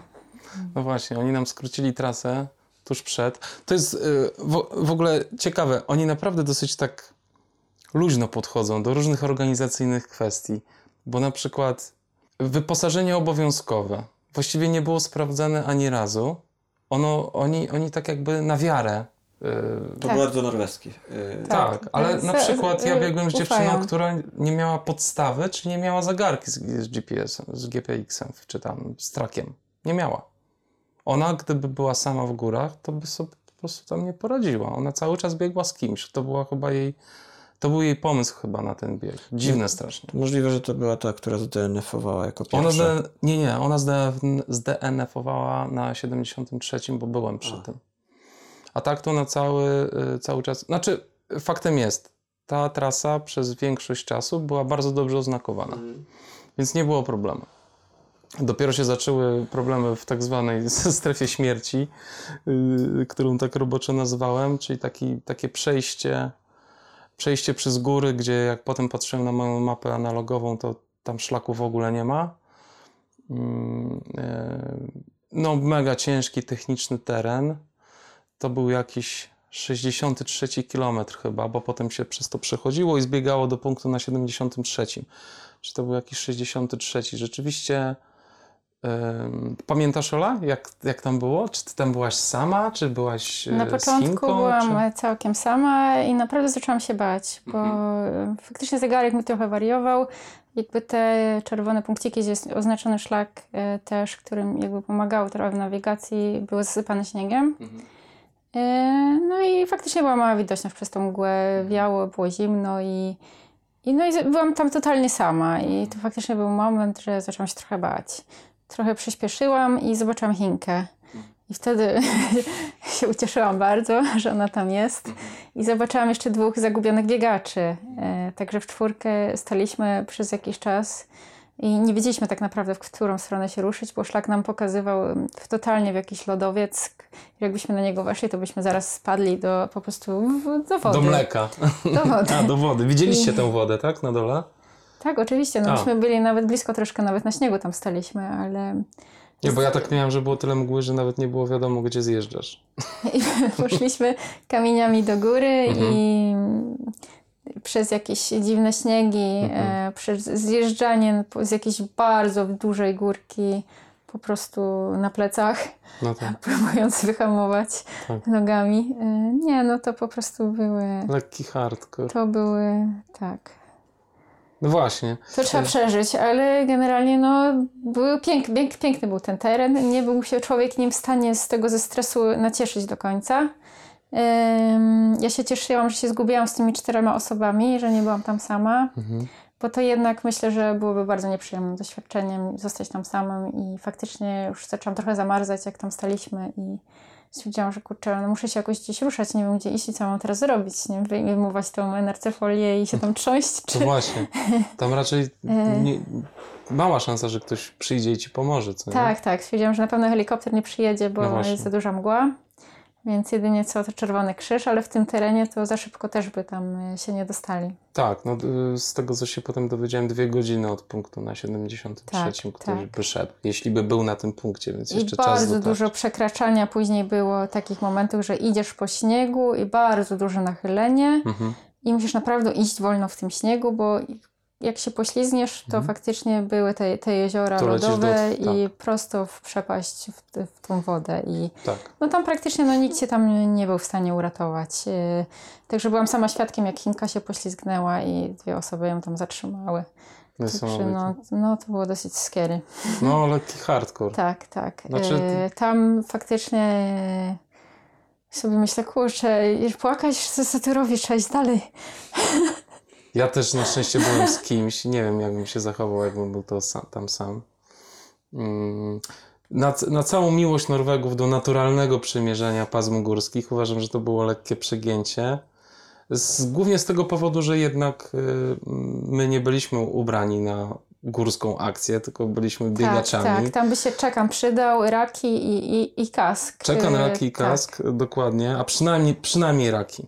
Tak. albo przynajmniej jakieś Jakby raczki. raczki były A malutkie, to raczki. już by było to już, o wiele było, lepiej. to już było coś. No, a tak naprawdę to myślę, że albo raczki i lina przez te łachy śniegu, żeby nie wjechać do tego jeziora, które ma Tak, temperaturę 1 stopień. Nie, no tak, no to no, lekki hardcore. Bo dla I tam- biegacza nie ma nic bardziej, yy, nic gorszego niż zatrzymanie się po prostu, nie? Tak, I, tak, i wymarzanie. pogodę, tak. A jeszcze dla ciebie, którą ty masz problemy z tym w ogóle, z straceniem temperatury, tak, to, tak. no to musiało być mega stresujące. Zastanawiałam, czy już po prostu nie zrezygnować później, ale jak się już jest biegało tą doliną, to się teraz cieplej robiło. Tak, potem już. I Mm. no i Mm. kontynuowałam. No właśnie, no. Niesamowite. Nie, to było... Tak jak cała trasa była po prostu ciężka, to ten fragment, To, to, To fragment był- jest to- nie do opisania. on jest nie do opisania trochę, jakby, no. Niesamowite. Ja się cieszę, że dotarłem do tego fragmentu i dopiero potem mnie odcięło. ale, ale naprawdę, dzisiaj jak na to patrzę, to kurczę, na tej mapie organizator mógłby tam chociaż czerwony krzyżyk postawić na tej mapie, że tam jest naprawdę źle. Już, dobra, już nie chcę mu się tam pójść i oznakować trasy. Okej, spoko. Ale niech chociaż przygotuje wszystkich psychicznie i mentalnie, że tam jest przerąbane. Tak, tak. Po, po telefonie właśnie od naszej grupy, że się zgubiliśmy, to Tak. szedł już później pan z liną. Tak, przy, tak. I do na, już my mieliśmy tego pana myślę, z liną. Pomógł nie wiem ile bardzo. osób doświadczyło tego, e, że mogło się złapać liny, ale Y, Też, też, też nie Może wiem, ale skoro ty byłaś szósta na mecie, a na metę dotarło 30 osób, To trochę musiało. to pomógł mniej więcej 20 osobom, 25 osobom. Hmm. Ja My- też nie byłam wtedy szósta, ja jednak bardzo dużo osób e, pod Znaczy- koniec. Pod koniec. E, Mhm. Tak, tak, bo ja jeszcze no, miałam zapasy sił z tego powodu, że ja nie jestem dobra w technicznych zbiegach i, i tego było dosyć dużo, Mhm. więc jakby, jakby sobie tam w dół technicznym sobie odpoczęłam Tak. i, i wtedy jeszcze na tą końcówkę to miałam te siły. Tak. E, sklepałaś bardzo, bardzo, bardzo dużo osób wtedy jakby wyprzedziłam. Ach, super. No to pokazuje, Mhm. jakie to właśnie jest e, bieganie tych długich dystansów, że nie, nie warto puszować, nie? Tak, to I nie, że no bieg jest dużo trwa- czasu. bieg trwa do końca, nie? Tak, tak. 19 godzin, No. więc nie ma co się tam No właśnie. e, szarżować i też wiadomo, że nie, nie chcesz sobie zrobić kontuzji, bo jak wiesz, że swoje słabe punkty, no to wiadomo, że nie będziesz nagle próbował po tych kamieniach, nie wiadomo jak zbiegać, Tak, tylko chronisz swoje kostki. Tak. Ja też się w sumie chroniłem, ale zasnąłem potem na 84, już się nie podniosłem. No, y, bardzo, bardzo ciekawe doświadczenie, muszę powiedzieć. Nie, najtrud, najtrudniejsza rzecz, jaką robiłem, a ja nie robię raczej rzeczy miękkich, więc y, nie jestem oczywiście szybkim biegaczem, ale lubię sobie spuścić manto, no to sobie spuściłem. Tak, dokładnie. Naprawdę takie... jeszcze raz ze slogan. A, nie. W przyszłym no, roku. Nie wyobrażam sobie tego biegu w wersji ze slogan. A ponieważ lubię biegać ciągle nowe rzeczy, więc raczej tu nie wrócę.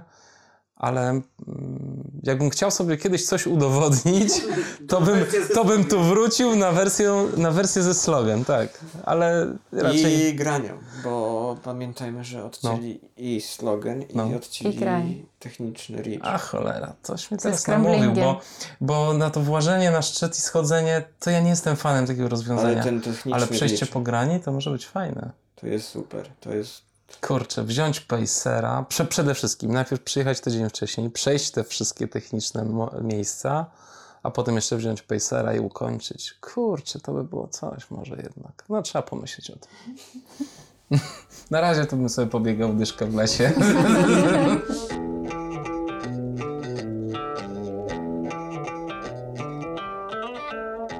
Co dalej, słuchajcie? Co dalej robicie? Co teraz? Bo Ola jest z, gwiazdą, która nam rośnie tutaj na, na fajną gwiazdą? ultrazawodniczkę. Absolutnie no nie. tak. Nie. Nie no, ty się tak nie czujesz, ale twoje wyniki mówią co innego. Weźmy pod uwagę, że mm, limit na strandzie to była 36 godzin, a tu ukończyłaś wilę. Troszeczkę ponad 19, No ale, właśnie, no, ale no. też weźmy pod uwagę, że były obcięte te No, no come fragmenty. on, ale y, co... Jezus, weź mnie nie denerwuj, słuchaj. Łatwo mieliście. Tak, mieliśmy łatwy bieg. To, to nawet rozmawialiśmy z Olą przed biegiem, jak skrócili do 80 km, co się okazało nieprawdą na Tak, końcu. bo było, ktoś tam pokazywał, że było nawet już 96, ja już sama nie wiem, bo Tak. już zegarek umarł. Niektórzy mieli E. ponad 100. To mówiliśmy z Olą, że e, nie startujemy, jak to jest tylko 80 km, to nie startujemy. Tak, a potem rzeczywiście okazało się, że ta informacja, którą dostaliśmy notabene o 22, czyli tuż przed położeniem się spać, dostaliśmy nowego GPX-a. Mm, wynikało z niego, że mamy 80 y, chyba 4 Osiem. czy 88,4 coś takiego. 88. I 6,5 przewyższenia. Y, Oczywiście to wszystko okazało się potem nieprawdą, tego było znacznie Znacznie więcej, i około 7 tysięcy przewyższenia. Tak. E, Pomimo nawet tego slogan. Jakby doszło slogan, to by tam było z 8. Nie, nie no, rzeźnia. Rzeźnia, ale yy, tak piękny bieg w każdym fragmencie właściwie. Okej, no dobra, te kilka kilometrów asfaltu Tak, można, można, tak. ale to, jest, to było na rozprostowanie Tego nóżki. się nie da obejść, bo to wiadomo, trzeba jakoś się dostać Nie da się z obejść. miejsca A do miejsca B. Jak się przez góry robi takie Tak. kółeczko, to chyba na, na To każdym z takich da. biegów jest coś takiego. Tak, Mm. niestety to pojawia się na biegach. Najsmutniejsze w tym asfalcie było to, że nie było tam żadnego chodnika i się biegło właściwie razem z samochodami. Nie, Ale no spoko, to jeszcze był, to było wcześniej, jeszcze nie, nie byliśmy zmęczeni, więc, e, więc na luzie.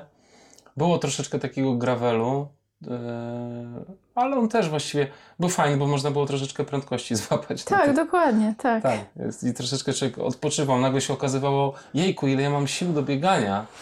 Bo naprawdę, jak człowiek tak tylko wchodzi i schodzi na tych technicznych fragmentach, to jest to, co mówiłaś, że trochę odpoczywa. I głowa też odpoczywa, Tak. bo nic nie trzeba tak myśleć, Tak. e, gdzie tą nogę postawić i No właśnie, na tych Mhm. prostych fragmentach, tak. tak. Także bieg absolutnie przepiękny. Nawet no, nie potrafię tego inaczej opisać. Nagrałem vloga, to zobaczycie na tym. Zobaczycie na YouTubie. E, ale tak, y, niesamowity bieg. W ogóle bardzo fajne punkty odżywcze. Pol, Polacy byli na, na dwóch punktach. 13 lat mieszkają w Strandzie. Bardzo miłe osoby. Zresztą wszyscy byli super mili. Ale też na punktach nie było szału. Ja ty pewnie, Ola, nie masz, nie masz nie jakiejś skali porówna- porównawczej. Ale... Mhm. Jak na norweski standard było ok. Jak na Było norweski standard, to jak była ciepła zupka, to już jest wypas. E, No mam porównanie, no widziałam na Gran Canaria to jednak, No, czy na tak. Lavaredo na nawet, Lavaredo. zupełnie co innego. No E, właśnie. No, no rozpiesz... Dużo więcej rzeczy, prawda? rozpieszczają. Więcej rzeczy, ale w sumie jak sobie pomyślę, to ja tych rzeczy tak nie korzystałam, no i też tyle nie potrzebuję. To prawda. E, jedyne co mi zabrakło to faktycznie takich ziemniaków, które były i w Lavaredo i w Gran Canaria by się przydały, a to jest Mm. bardzo proste pożywienie do, do zrobienia. No i pomyśl, żarcie muszą wywalać na takich dużych biegach. No tak. Więc tutaj Znaczy- oszczędnie. Oszczędnie. Znaczy wiesz, też, te, też to żarcie często jest pakowane, jakieś przetworzone no żele tak, czy coś tam. ale to sami Ale wiemy, tak, ile jest- plastiku na to no idzie. to- wiemy, no. no. Często to jest taka kwestia tylko wysadzenia się, żeby biegacz wiedział, na co wydał pieniądze. To jest absurd po prostu. A nie? tutaj wydał na to, że, Że- że, że ma- że ma widoczki. Że ma bi- Tak, to jest kolejna piękna rzecz na tym, na tym biegu, że mm, normalnie jak y, trasa biegu idzie przez przełęcz, no to fajnie, no to idziemy przez przełęcz i spadamy z przełęczy, lecimy dalej. U Norwegów nie. U Norwegów trzeba zaliczyć widoczek. Czyli wchodzimy na przełęcz, potem się wspinamy 300 metrów po kamulcach na jakąś górę, gdzie nie ma nic, bo przecież jest y, mleko, nawet tego widoczku cholernego nie ma. Potem się wraca tą samą trasą i potem dopiero można zbiec na dół. To, to jest tak, że nie wiem, jakbyśmy mieli bieg ultragranią teatr i na przykład dobiegamy do Kasprowego Wierchu, ale to jest za mało. Pobiegnijmy na Świnicę, wróćmy na Kasprowy i dopiero zbiegnijmy do Morowańca. No to mniej więcej są takie zabawy, no. E, ja to szanuję, no. Za, ja to rozumiem. Znaczy, to jest po prostu inne. To jest inne, nowe i bardzo fajnie się to odkrywało tutaj. No, naprawdę. Ciekawe.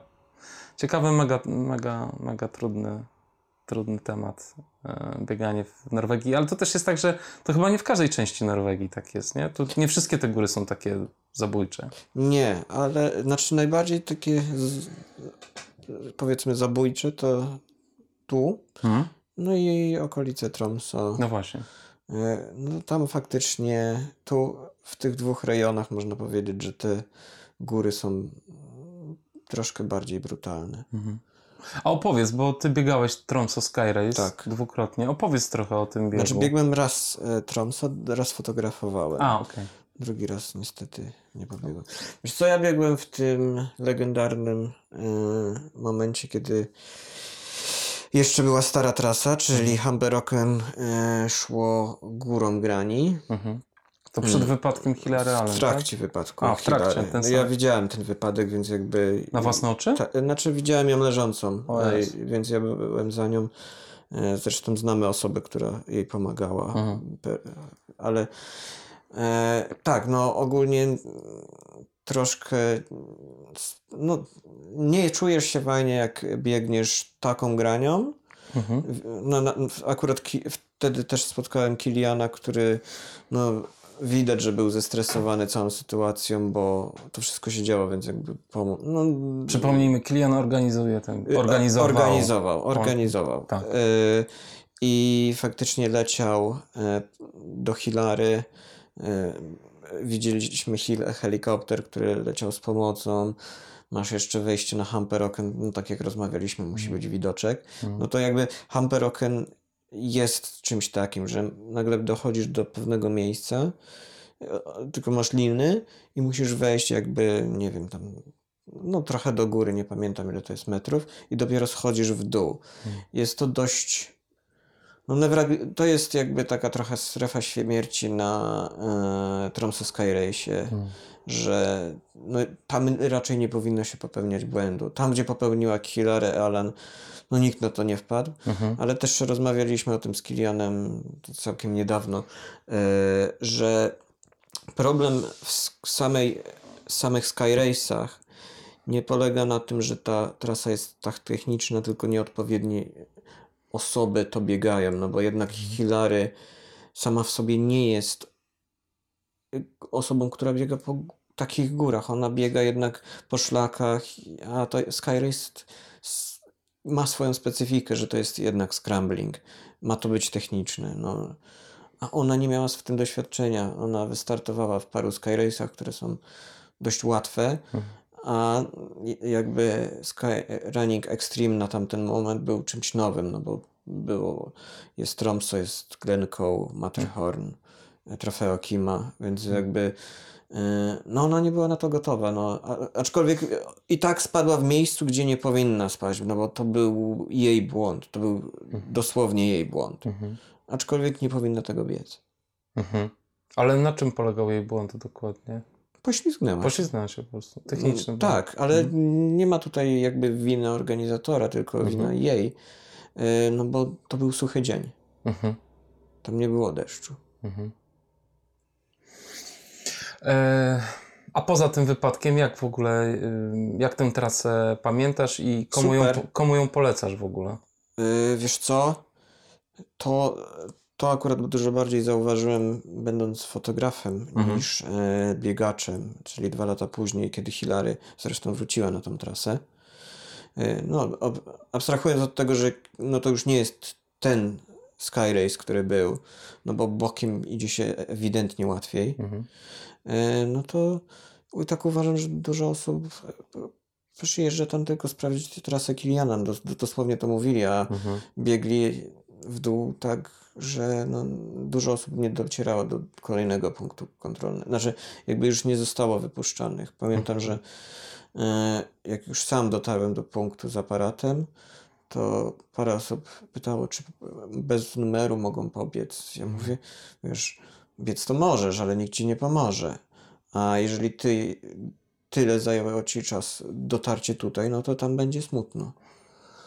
Bo to tam jest już, tam już były takie podejścia typu, nie wiem, kilometr i 600 do góry. Mhm. Więc, No tak. e, no, jak jesteś gotowy, to idź. No jakby niektórzy robią to bez trasy. Jakby robią to na własny no, rachunek. Aczkolwiek tak, uważam, że dużo osób po prostu biegnie Tromso dlatego, że robił to Kilian. Mhm.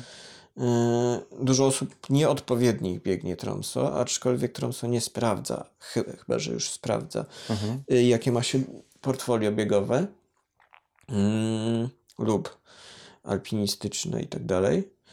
E, Ale ogólnie nie. Kurde, to jest super bieg, jeżeli jest się dobrym technicznie.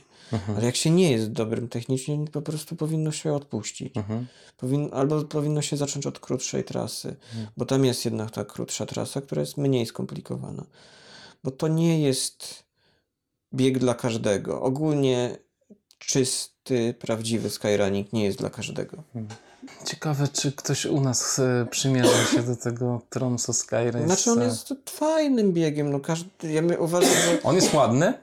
wiesz co, Jak z widoczkami jest tam? ładny, tak. Y, Znaczy może nie jest to Stranda, Mhm. y, nie jest to Moon Valley, Mhm. które uważam, że jest też trochę trudniejsze niż Tromso. Moon Valley? Tak. Trudniejszy niż Tromso? O, absolutnie. Co ty gadasz? Ta. Tro- Aha, Tromso to przedszkole.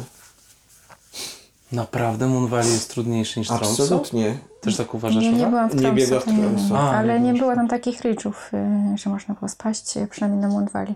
Na Moon Valley Na nie czym było polega- na inne technicznie bieganie, ale No. Moon Valley, znaczy ja uważam, że na Moon Valley nadal było bardziej niebezpieczne Mhm. od nowego Tromso. Mhm. E, po pierwsze dużo więcej luźnych kamieni. Mhm. To, to właśnie to jest to, o czym rozmawialiśmy, że te luźne kamienie mają duży wpływ na technikalia. E, no, tak jak razem biegliśmy, no to jeden kamień prawie cię trafił e, podczas Moon Valley, więc jakby moim zdaniem Moon Valley był, jest dużo trudniejszym biegiem. Może nie dużo, ale jest trudniejszy. Ale jest na pewno piękny. Ale jest bieg. ładniejszy. Mhm. Jest dużo ładniejszy. Jest cięższy też dlatego, że się nawiguje samemu. Mhm. Jest dużo off-pistu. No pamiętam, no Kilian kiedyś o tym mówił, że to jest taki true, true skyrunning. Taki naprawdę kwintesencja. Piękne. Fajnie. E, Dużo mówisz o Kilianie i wrzucasz dużo zdjęć na Instagrama z Kilianem. E, Jakie są twoje relacje z, e, z tym panem? Umawiacie się czasem na sesję? Mieszkacie blisko? Jak to wygląda? Tak, znaczy no znamy się po prostu. No. Jesteście ziomeczkami. No, nie wiem, czy. znaczy, piątkę sobie przybijamy. Może zi- ziomeczkami To nie. to nie jest aż taka. No tak. Nie przesadzałbym. Ale nie, z Ale jak wyglądają takie dobrze. sesje zdjęciowe? On na przykład dzwoni do ciebie i mówi Sebastian, Wiesz co, biegnę tu i tu, potrzebuję fotek, Mm, chodź? Czy jak? Nie, e, zależy co, bo tak naprawdę sama, sama relacja jakby z Kilianem to jest też dłuższa historia, która jest, e, no bo z Kilianem pierwszy raz e, spot, znaczy abstrahując od okresu Tromso i czysto biegowo, pierwszy raz filmowałem Kiliana w, we wrześniu zeszłego roku. No i tak e, jest mega, e, zresztą w ogóle u niego w domu, e, jest mega spoko gościem. I też weszliśmy na jakąś tam prywatę, pytał skąd, gdzie mieszkamy i tak dalej. No to wtedy powiedziałem, że na tamten miesz- moment mieszkaliśmy w Arendal, czyli jakby typowo e, morskie miejsce. Bardzo, bardzo nie polecam. Nie, y, używacie tego sformułowania nad morzem i w górach, co w przypadku Norwegii strasznie mnie bawi za każdym razem, bo tu wszędzie jest morze i góry, ale tak, okej, no dobra. Ale dla mnie morze jest płaskie, takie bardzo. Znaczy rejon, no fiordowy. Tak. To nie jest fiordowy rejon. o. Okej, okej. E, no i mówi, że fajnie, jak, jakbym się tu przeniósł, to ogólnie by było spoko Aha. i że dużo łatwiej znajdę znajomych i w ogóle jakbym potrzebował pomoc, to spoko, dawać znać. No i Tak. w- Ola akurat wtedy też mi napisała SMS-a, że jest jakaś oferta pracy dla lekarza. Wesnę sprawdziła, poszła. Mm. No i to w sumie w październiku dostałaś Mm. ofertę? Ta, Znaczy, tak. No i napisałem mu, że a super, w ogóle wiesz co, Ola dostała pracę i będziemy się przenosić. To też zaoferował, jakbyś potrzebował jakiejś pomocy, co, coś, dawaj znać. Tak. Więc ogólnie jest to totalnie otwarta osoba. Mhm. E, no, po, no, następnie e, robiłem projekt z Sebastianem Krogwikiem, który Mhm. póki co czeka na okno pogodowe od dwóch miesięcy i nie wiem, czy to okno w ogóle Nadejdzie. nadejdzie w tym roku. Więc e, Ma jakiś swój projekt, tak? ma swój projekt przebiegnięcia siedmiu szczytów w, An- w okolicy Andalsnesraumy. Mhm.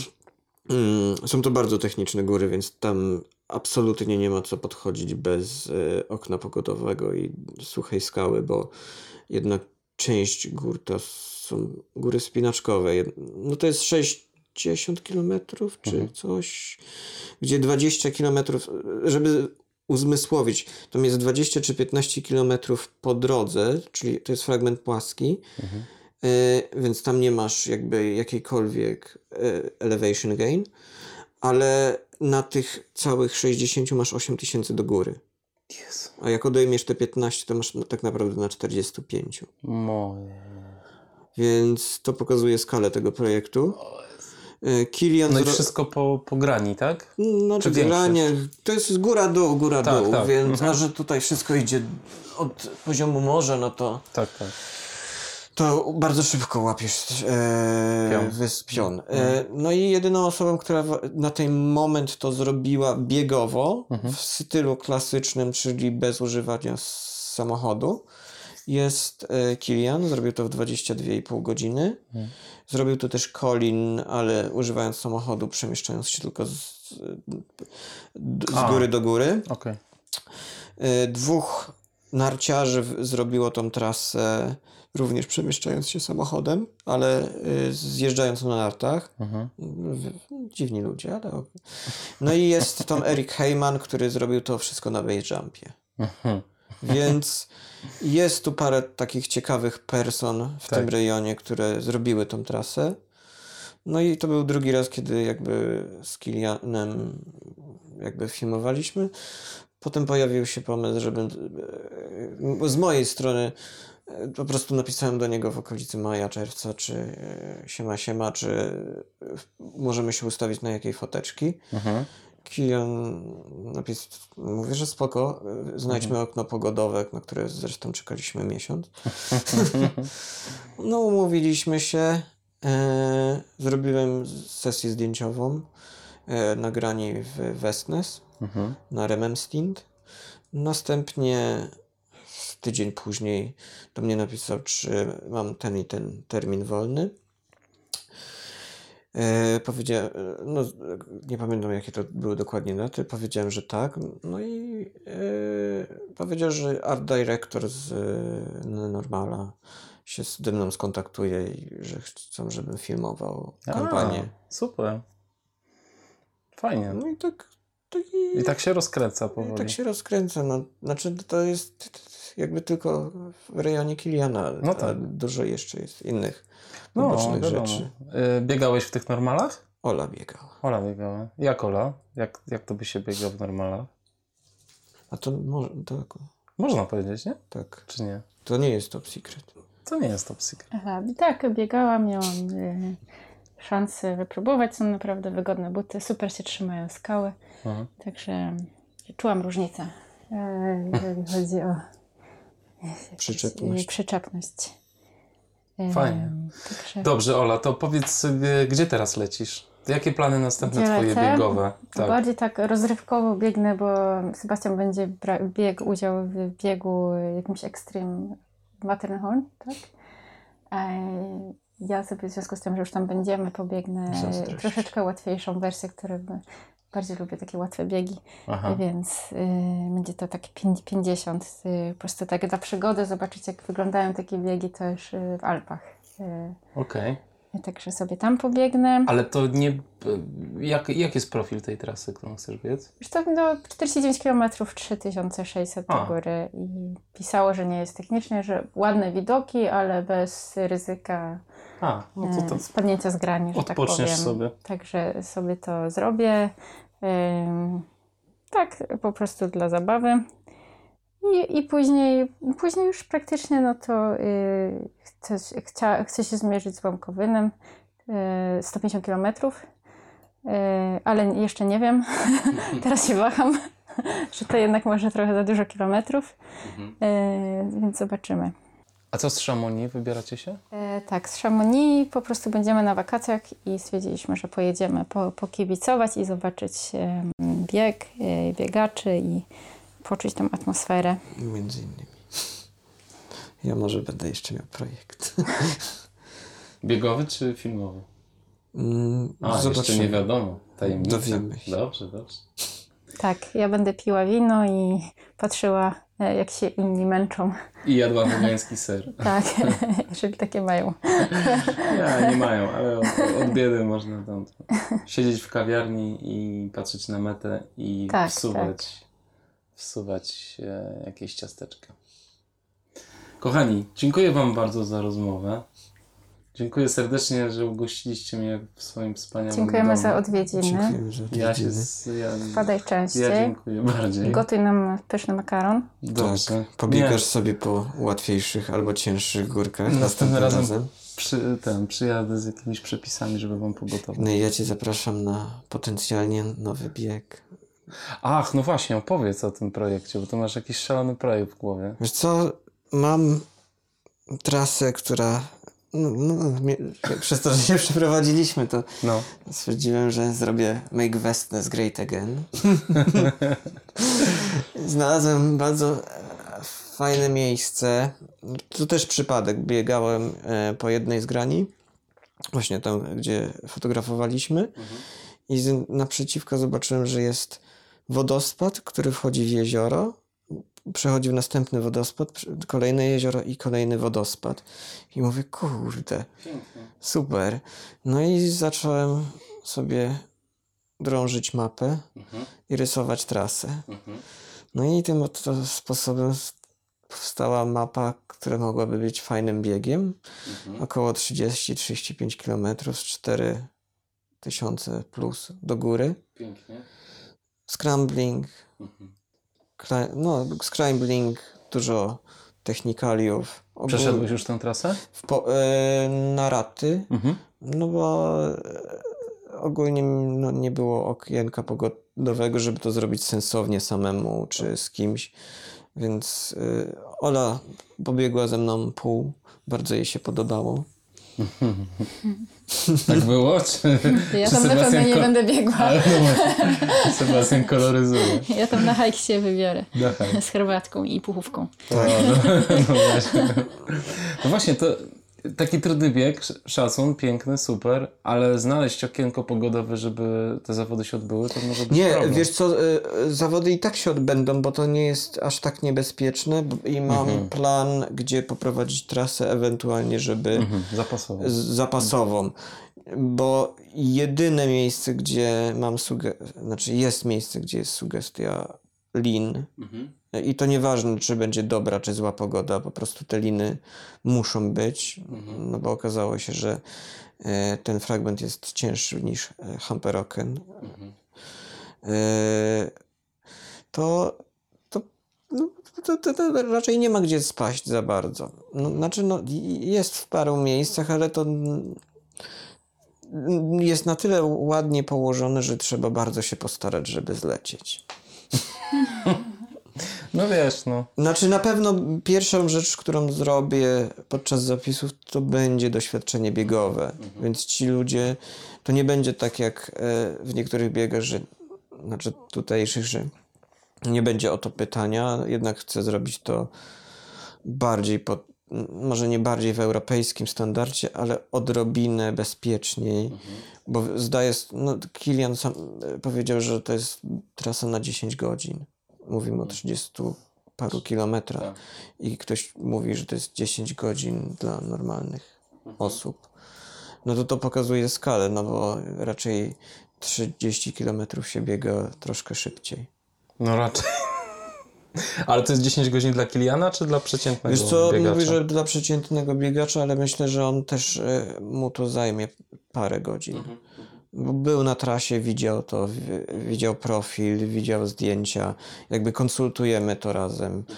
więc jakby mam e, jakby jego wsparcie pod tym względem, że e, wie co chce zrobić i Fajnie. jest w stanie ocenić ile może to zająć. Fajnie w ogóle, że tak się angażujesz tutaj y, w to życie trailowe, do tego stopnia, że chcesz własny bieg zrobić. To jest super, no. Naprawdę. No, Jesteś p- prawdziwym miłośnikiem e, tego biegania w Tak. Norwegii i promujesz to świetnie, naprawdę. mimo, że nie biegam, Nie, no tam nie biegasz. No biegasz, biegasz, tylko po prostu nie masz czasu na treningi, no. dokładnie, znaczy nie, trenuję, trenować trenuję, tylko żeby biegać za tymi Za najszybszymi. tymi najszybszymi, no tak, tak. Nie no, dzik jesteś, stary. Co to? Czy masz pomysł na nazwę na ten bieg? Jak coś na zasadzie happy face, Westness Run, Happy face. Easy run. easy run. Easy run. No easy road, y, znaczy children race, y, to będzie 15 km i 2000 verticala. Dla dzieci. No tak. Ale Taką właśnie- będzie miał nazwę. Ale to jest w ogóle jeszcze ciekawe, jeszcze powiedzmy o tym, bo to jest super ciekawe w kontekście tego, co w Polsce jest na przykład, że tutaj naprawdę małe dzieci idą, chodzą na hardkorowe trasy, Tak. Zarówno z rodzicami w góry, jak i właśnie na zawody są wpuszczane nieletnie osoby. Mm. E, opowiedz troszeczkę o tym. Wiesz co, y, tu nie ma takich jakby limitów. Znaczy tu ogólnie inaczej się wychowuje dzieci. To trzeba od tego zacząć. Te dzieci, y, no tak jak rozmawialiśmy z moim bratem Łukaszem, no tu może być y, ścianka wspinaczkowa dwupiętrowa i dzieci sobie się na niej wspinają, w sensie na placu zabaw. I to Bez nie- zabezpieczenia. Bez zabezpieczenia. Mm. I to nie jest czymś dziwnym. Yy, tak samo no, na tej dwunastce to chyba jakieś takie dziecko, nie wiem, 6-7 lat leciało. Więc y, wiesz, to jest jednak nadal te 800 metrów do góry, czy i dość fajne techniczne zbieganie, więc no, nie widzę polskich dzieci, żeby tak latały. Znaczy też nie widzę, no trochę, in, no to jest inna kultura, no Tak, dzieci od, Po prostu. tak jak pójdziesz na norweskie szlaki, no to te małe dzieci, nie wiem, dwa, jak już chodzą, no to one już naprawdę chodzą po górach. Od małego się takie wychowuje. Zresztą no, to bardzo jest widoczne, może nie w, teraz, no bo teraz non-stop leje, ale jak pójdziesz na szlaki, no to te dzieciaki latają i, i to jest super. Uważam, że w Polsce chyba trochę za bardzo protekcjonalnie się traktuje dzieci. To nie tylko w Polsce, wszędzie. Znaczy, no, wszędzie. Właściwie powiedziałbym, że wszędzie poza Norwegią. Znaczy nie wiem jak reszta Skandynawii, nie wiem jak Finlandia, Szwecja, Dania też, ale nie Wielka Brytania. Znaczy nie ja, wiem niestety. Ja też bym ale- zaznaczył, że to wychowanie i jest z generacji na generację. To nie jest jakby nowa rzecz. Tak, oczywiście. Bo sam byłeś na mecie dwunastki i widziałeś pana, który miał 60 parę lat i przybiegł czwarty.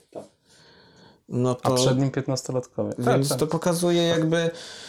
No Ola też jako lekarz widzi, ile osób jest tu aktywnych, że no, bardziej narzekają, że już nie mogą się aż tak wspinać jak kiedyś. No to kurde, wiesz, my tu mówimy o ludziach, którzy mają 70 lat, no to w Polsce to narzekają w tym wieku, że już nie mogą chodzić. tak.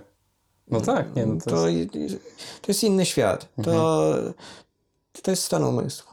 tak, to jest absolutnie to jest stan umysłu.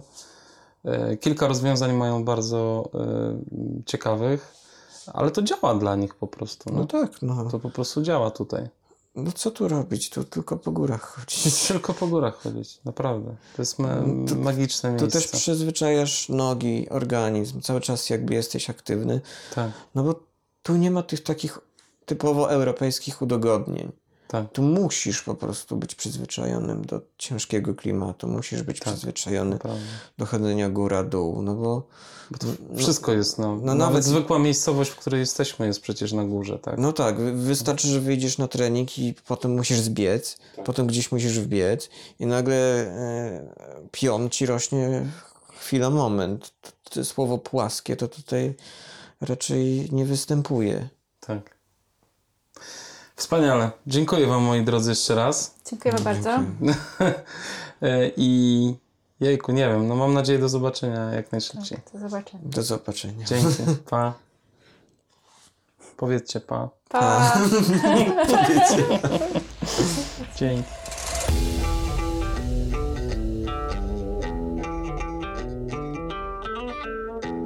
Norwegia ciągle jeszcze mocno we mnie siedzi, ale już snuję norweskie plany na przyszły rok.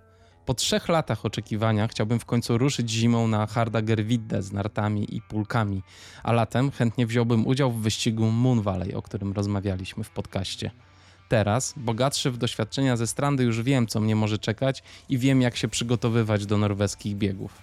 Jeśli macie jakieś pytania odnośnie strandy, innych biegów norweskich, czy też poruszania się po Norwegii, śmiało możecie pytać mnie, Sebastiana i Ole, najlepiej na Instagramie lub mailem pod adresem ultra.blackhatultra.pl. No i oczywiście zapraszam wszystkich bardzo serdecznie na mój kanał YouTube, gdzie możecie zobaczyć film ze strandy. Dziękuję Wam serdecznie za wysłuchanie tego podcastu.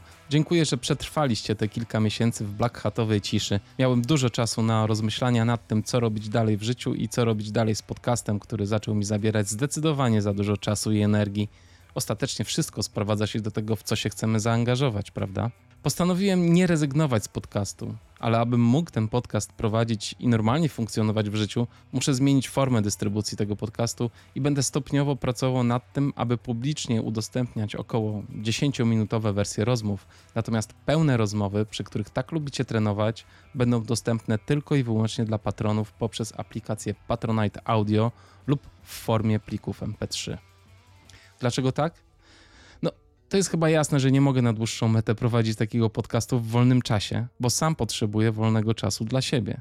Do tej pory patronat dawał mi możliwość niedokładania do interesu i to już było bardzo dużo i na bazie tego wsparcia oraz na bazie mojej pasji wyprodukowałem 100 odcinków. Jednak to nie jest dla mnie dobra droga na dłuższą metę. Zazwyczaj podcasty są wynikiem czyjejś pasji lub są używane do promocji jakiegoś biznesu, dlatego są publikowane za darmo. Pasja doprowadziła mnie jedynie do przepracowania, a nie mam biznesu, który mój podcast mógłby napędzić. Nie interesuje mnie również sztywna współpraca z firmami, która spowoduje, że będę musiał uważać na to, co mówię. Współpraca z agencjami podcastowymi polega na tym, że zmuszają cię do robienia podcastów na dziwne tematy z obcymi ludźmi. To jest jakaś totalna głupota i porażka dla mnie. Nie chcę takiej energii w moim życiu, a już zwłaszcza w tym podcaście. Nie chcę robić odcinków sponsorowanych. Nie chcę działać pod algorytmy na social mediach. Chcę robić swoje i chcę to robić dla Was, dla ludzi, którzy kochają biegi górskie. To jest czysta relacja między mną a Wami. Także jeżeli ten podcast jest dla Was ważny, zapraszam serdecznie na patronite.pl ukośnik Black Hat Ultra. Następnie zapraszam do ściągnięcia aplikacji Patronite Audio oraz na stronę blackhatultra.pl. Zapraszam tam do rejestracji, gdzie będziecie mieli dostęp do strefy patrona. We wszystkich tych miejscach znajdziecie treści publikowane przeze mnie, które nie będą udostępniane publicznie. We wszystkich tych, we wszystkich tych miejscach znajdziecie treści publikowane przeze mnie, które nie będą publikowane publicznie, będą publikowane tylko dla Was, dla patronów tego podcastu. Zapraszam. Dziękuję Wam serdecznie, drodzy patroni, za to, że jesteście. Zwłaszcza, że mamy ciężkie czasy wojny, drożyzny i inflacji. Totalnie to doceniam i dziękuję, że wspieracie mnie od dawna tak znacząco. Do szczególnie zasłużonych patronów należą Krzysiek Bednarz, Marcin Stefaniak, Edyta Winnicka, Andrzej Gąsiorowski, Piotr Raszkowski, Wojtek Mąka, Adam Bogdał, Adrian Kostera, Maciej Bańkowski, Krzysztof Grzenda, Jakub Krukar, Błażej Wachnienko, Kazimierz Pawełczak, Marek Sulencki, Maciej Socjusz i jeszcze kilka osób, które chcą zachować anonimowość. Podcast Black Hat Ultra przygotowuję ja, czyli Kamil Dąbkowski, a Piotr Krzysztof Pietrzak wspiera mnie w różnych działaniach. Natomiast autorem muzyki jest Audio Dealer. Medytacji na końcu podcastu w drugim sezonie już nie będzie, ale szykuję dla Was osobne nagrania tylko i wyłącznie z medytacjami. Pozdrawiam Was serdecznie i buźka.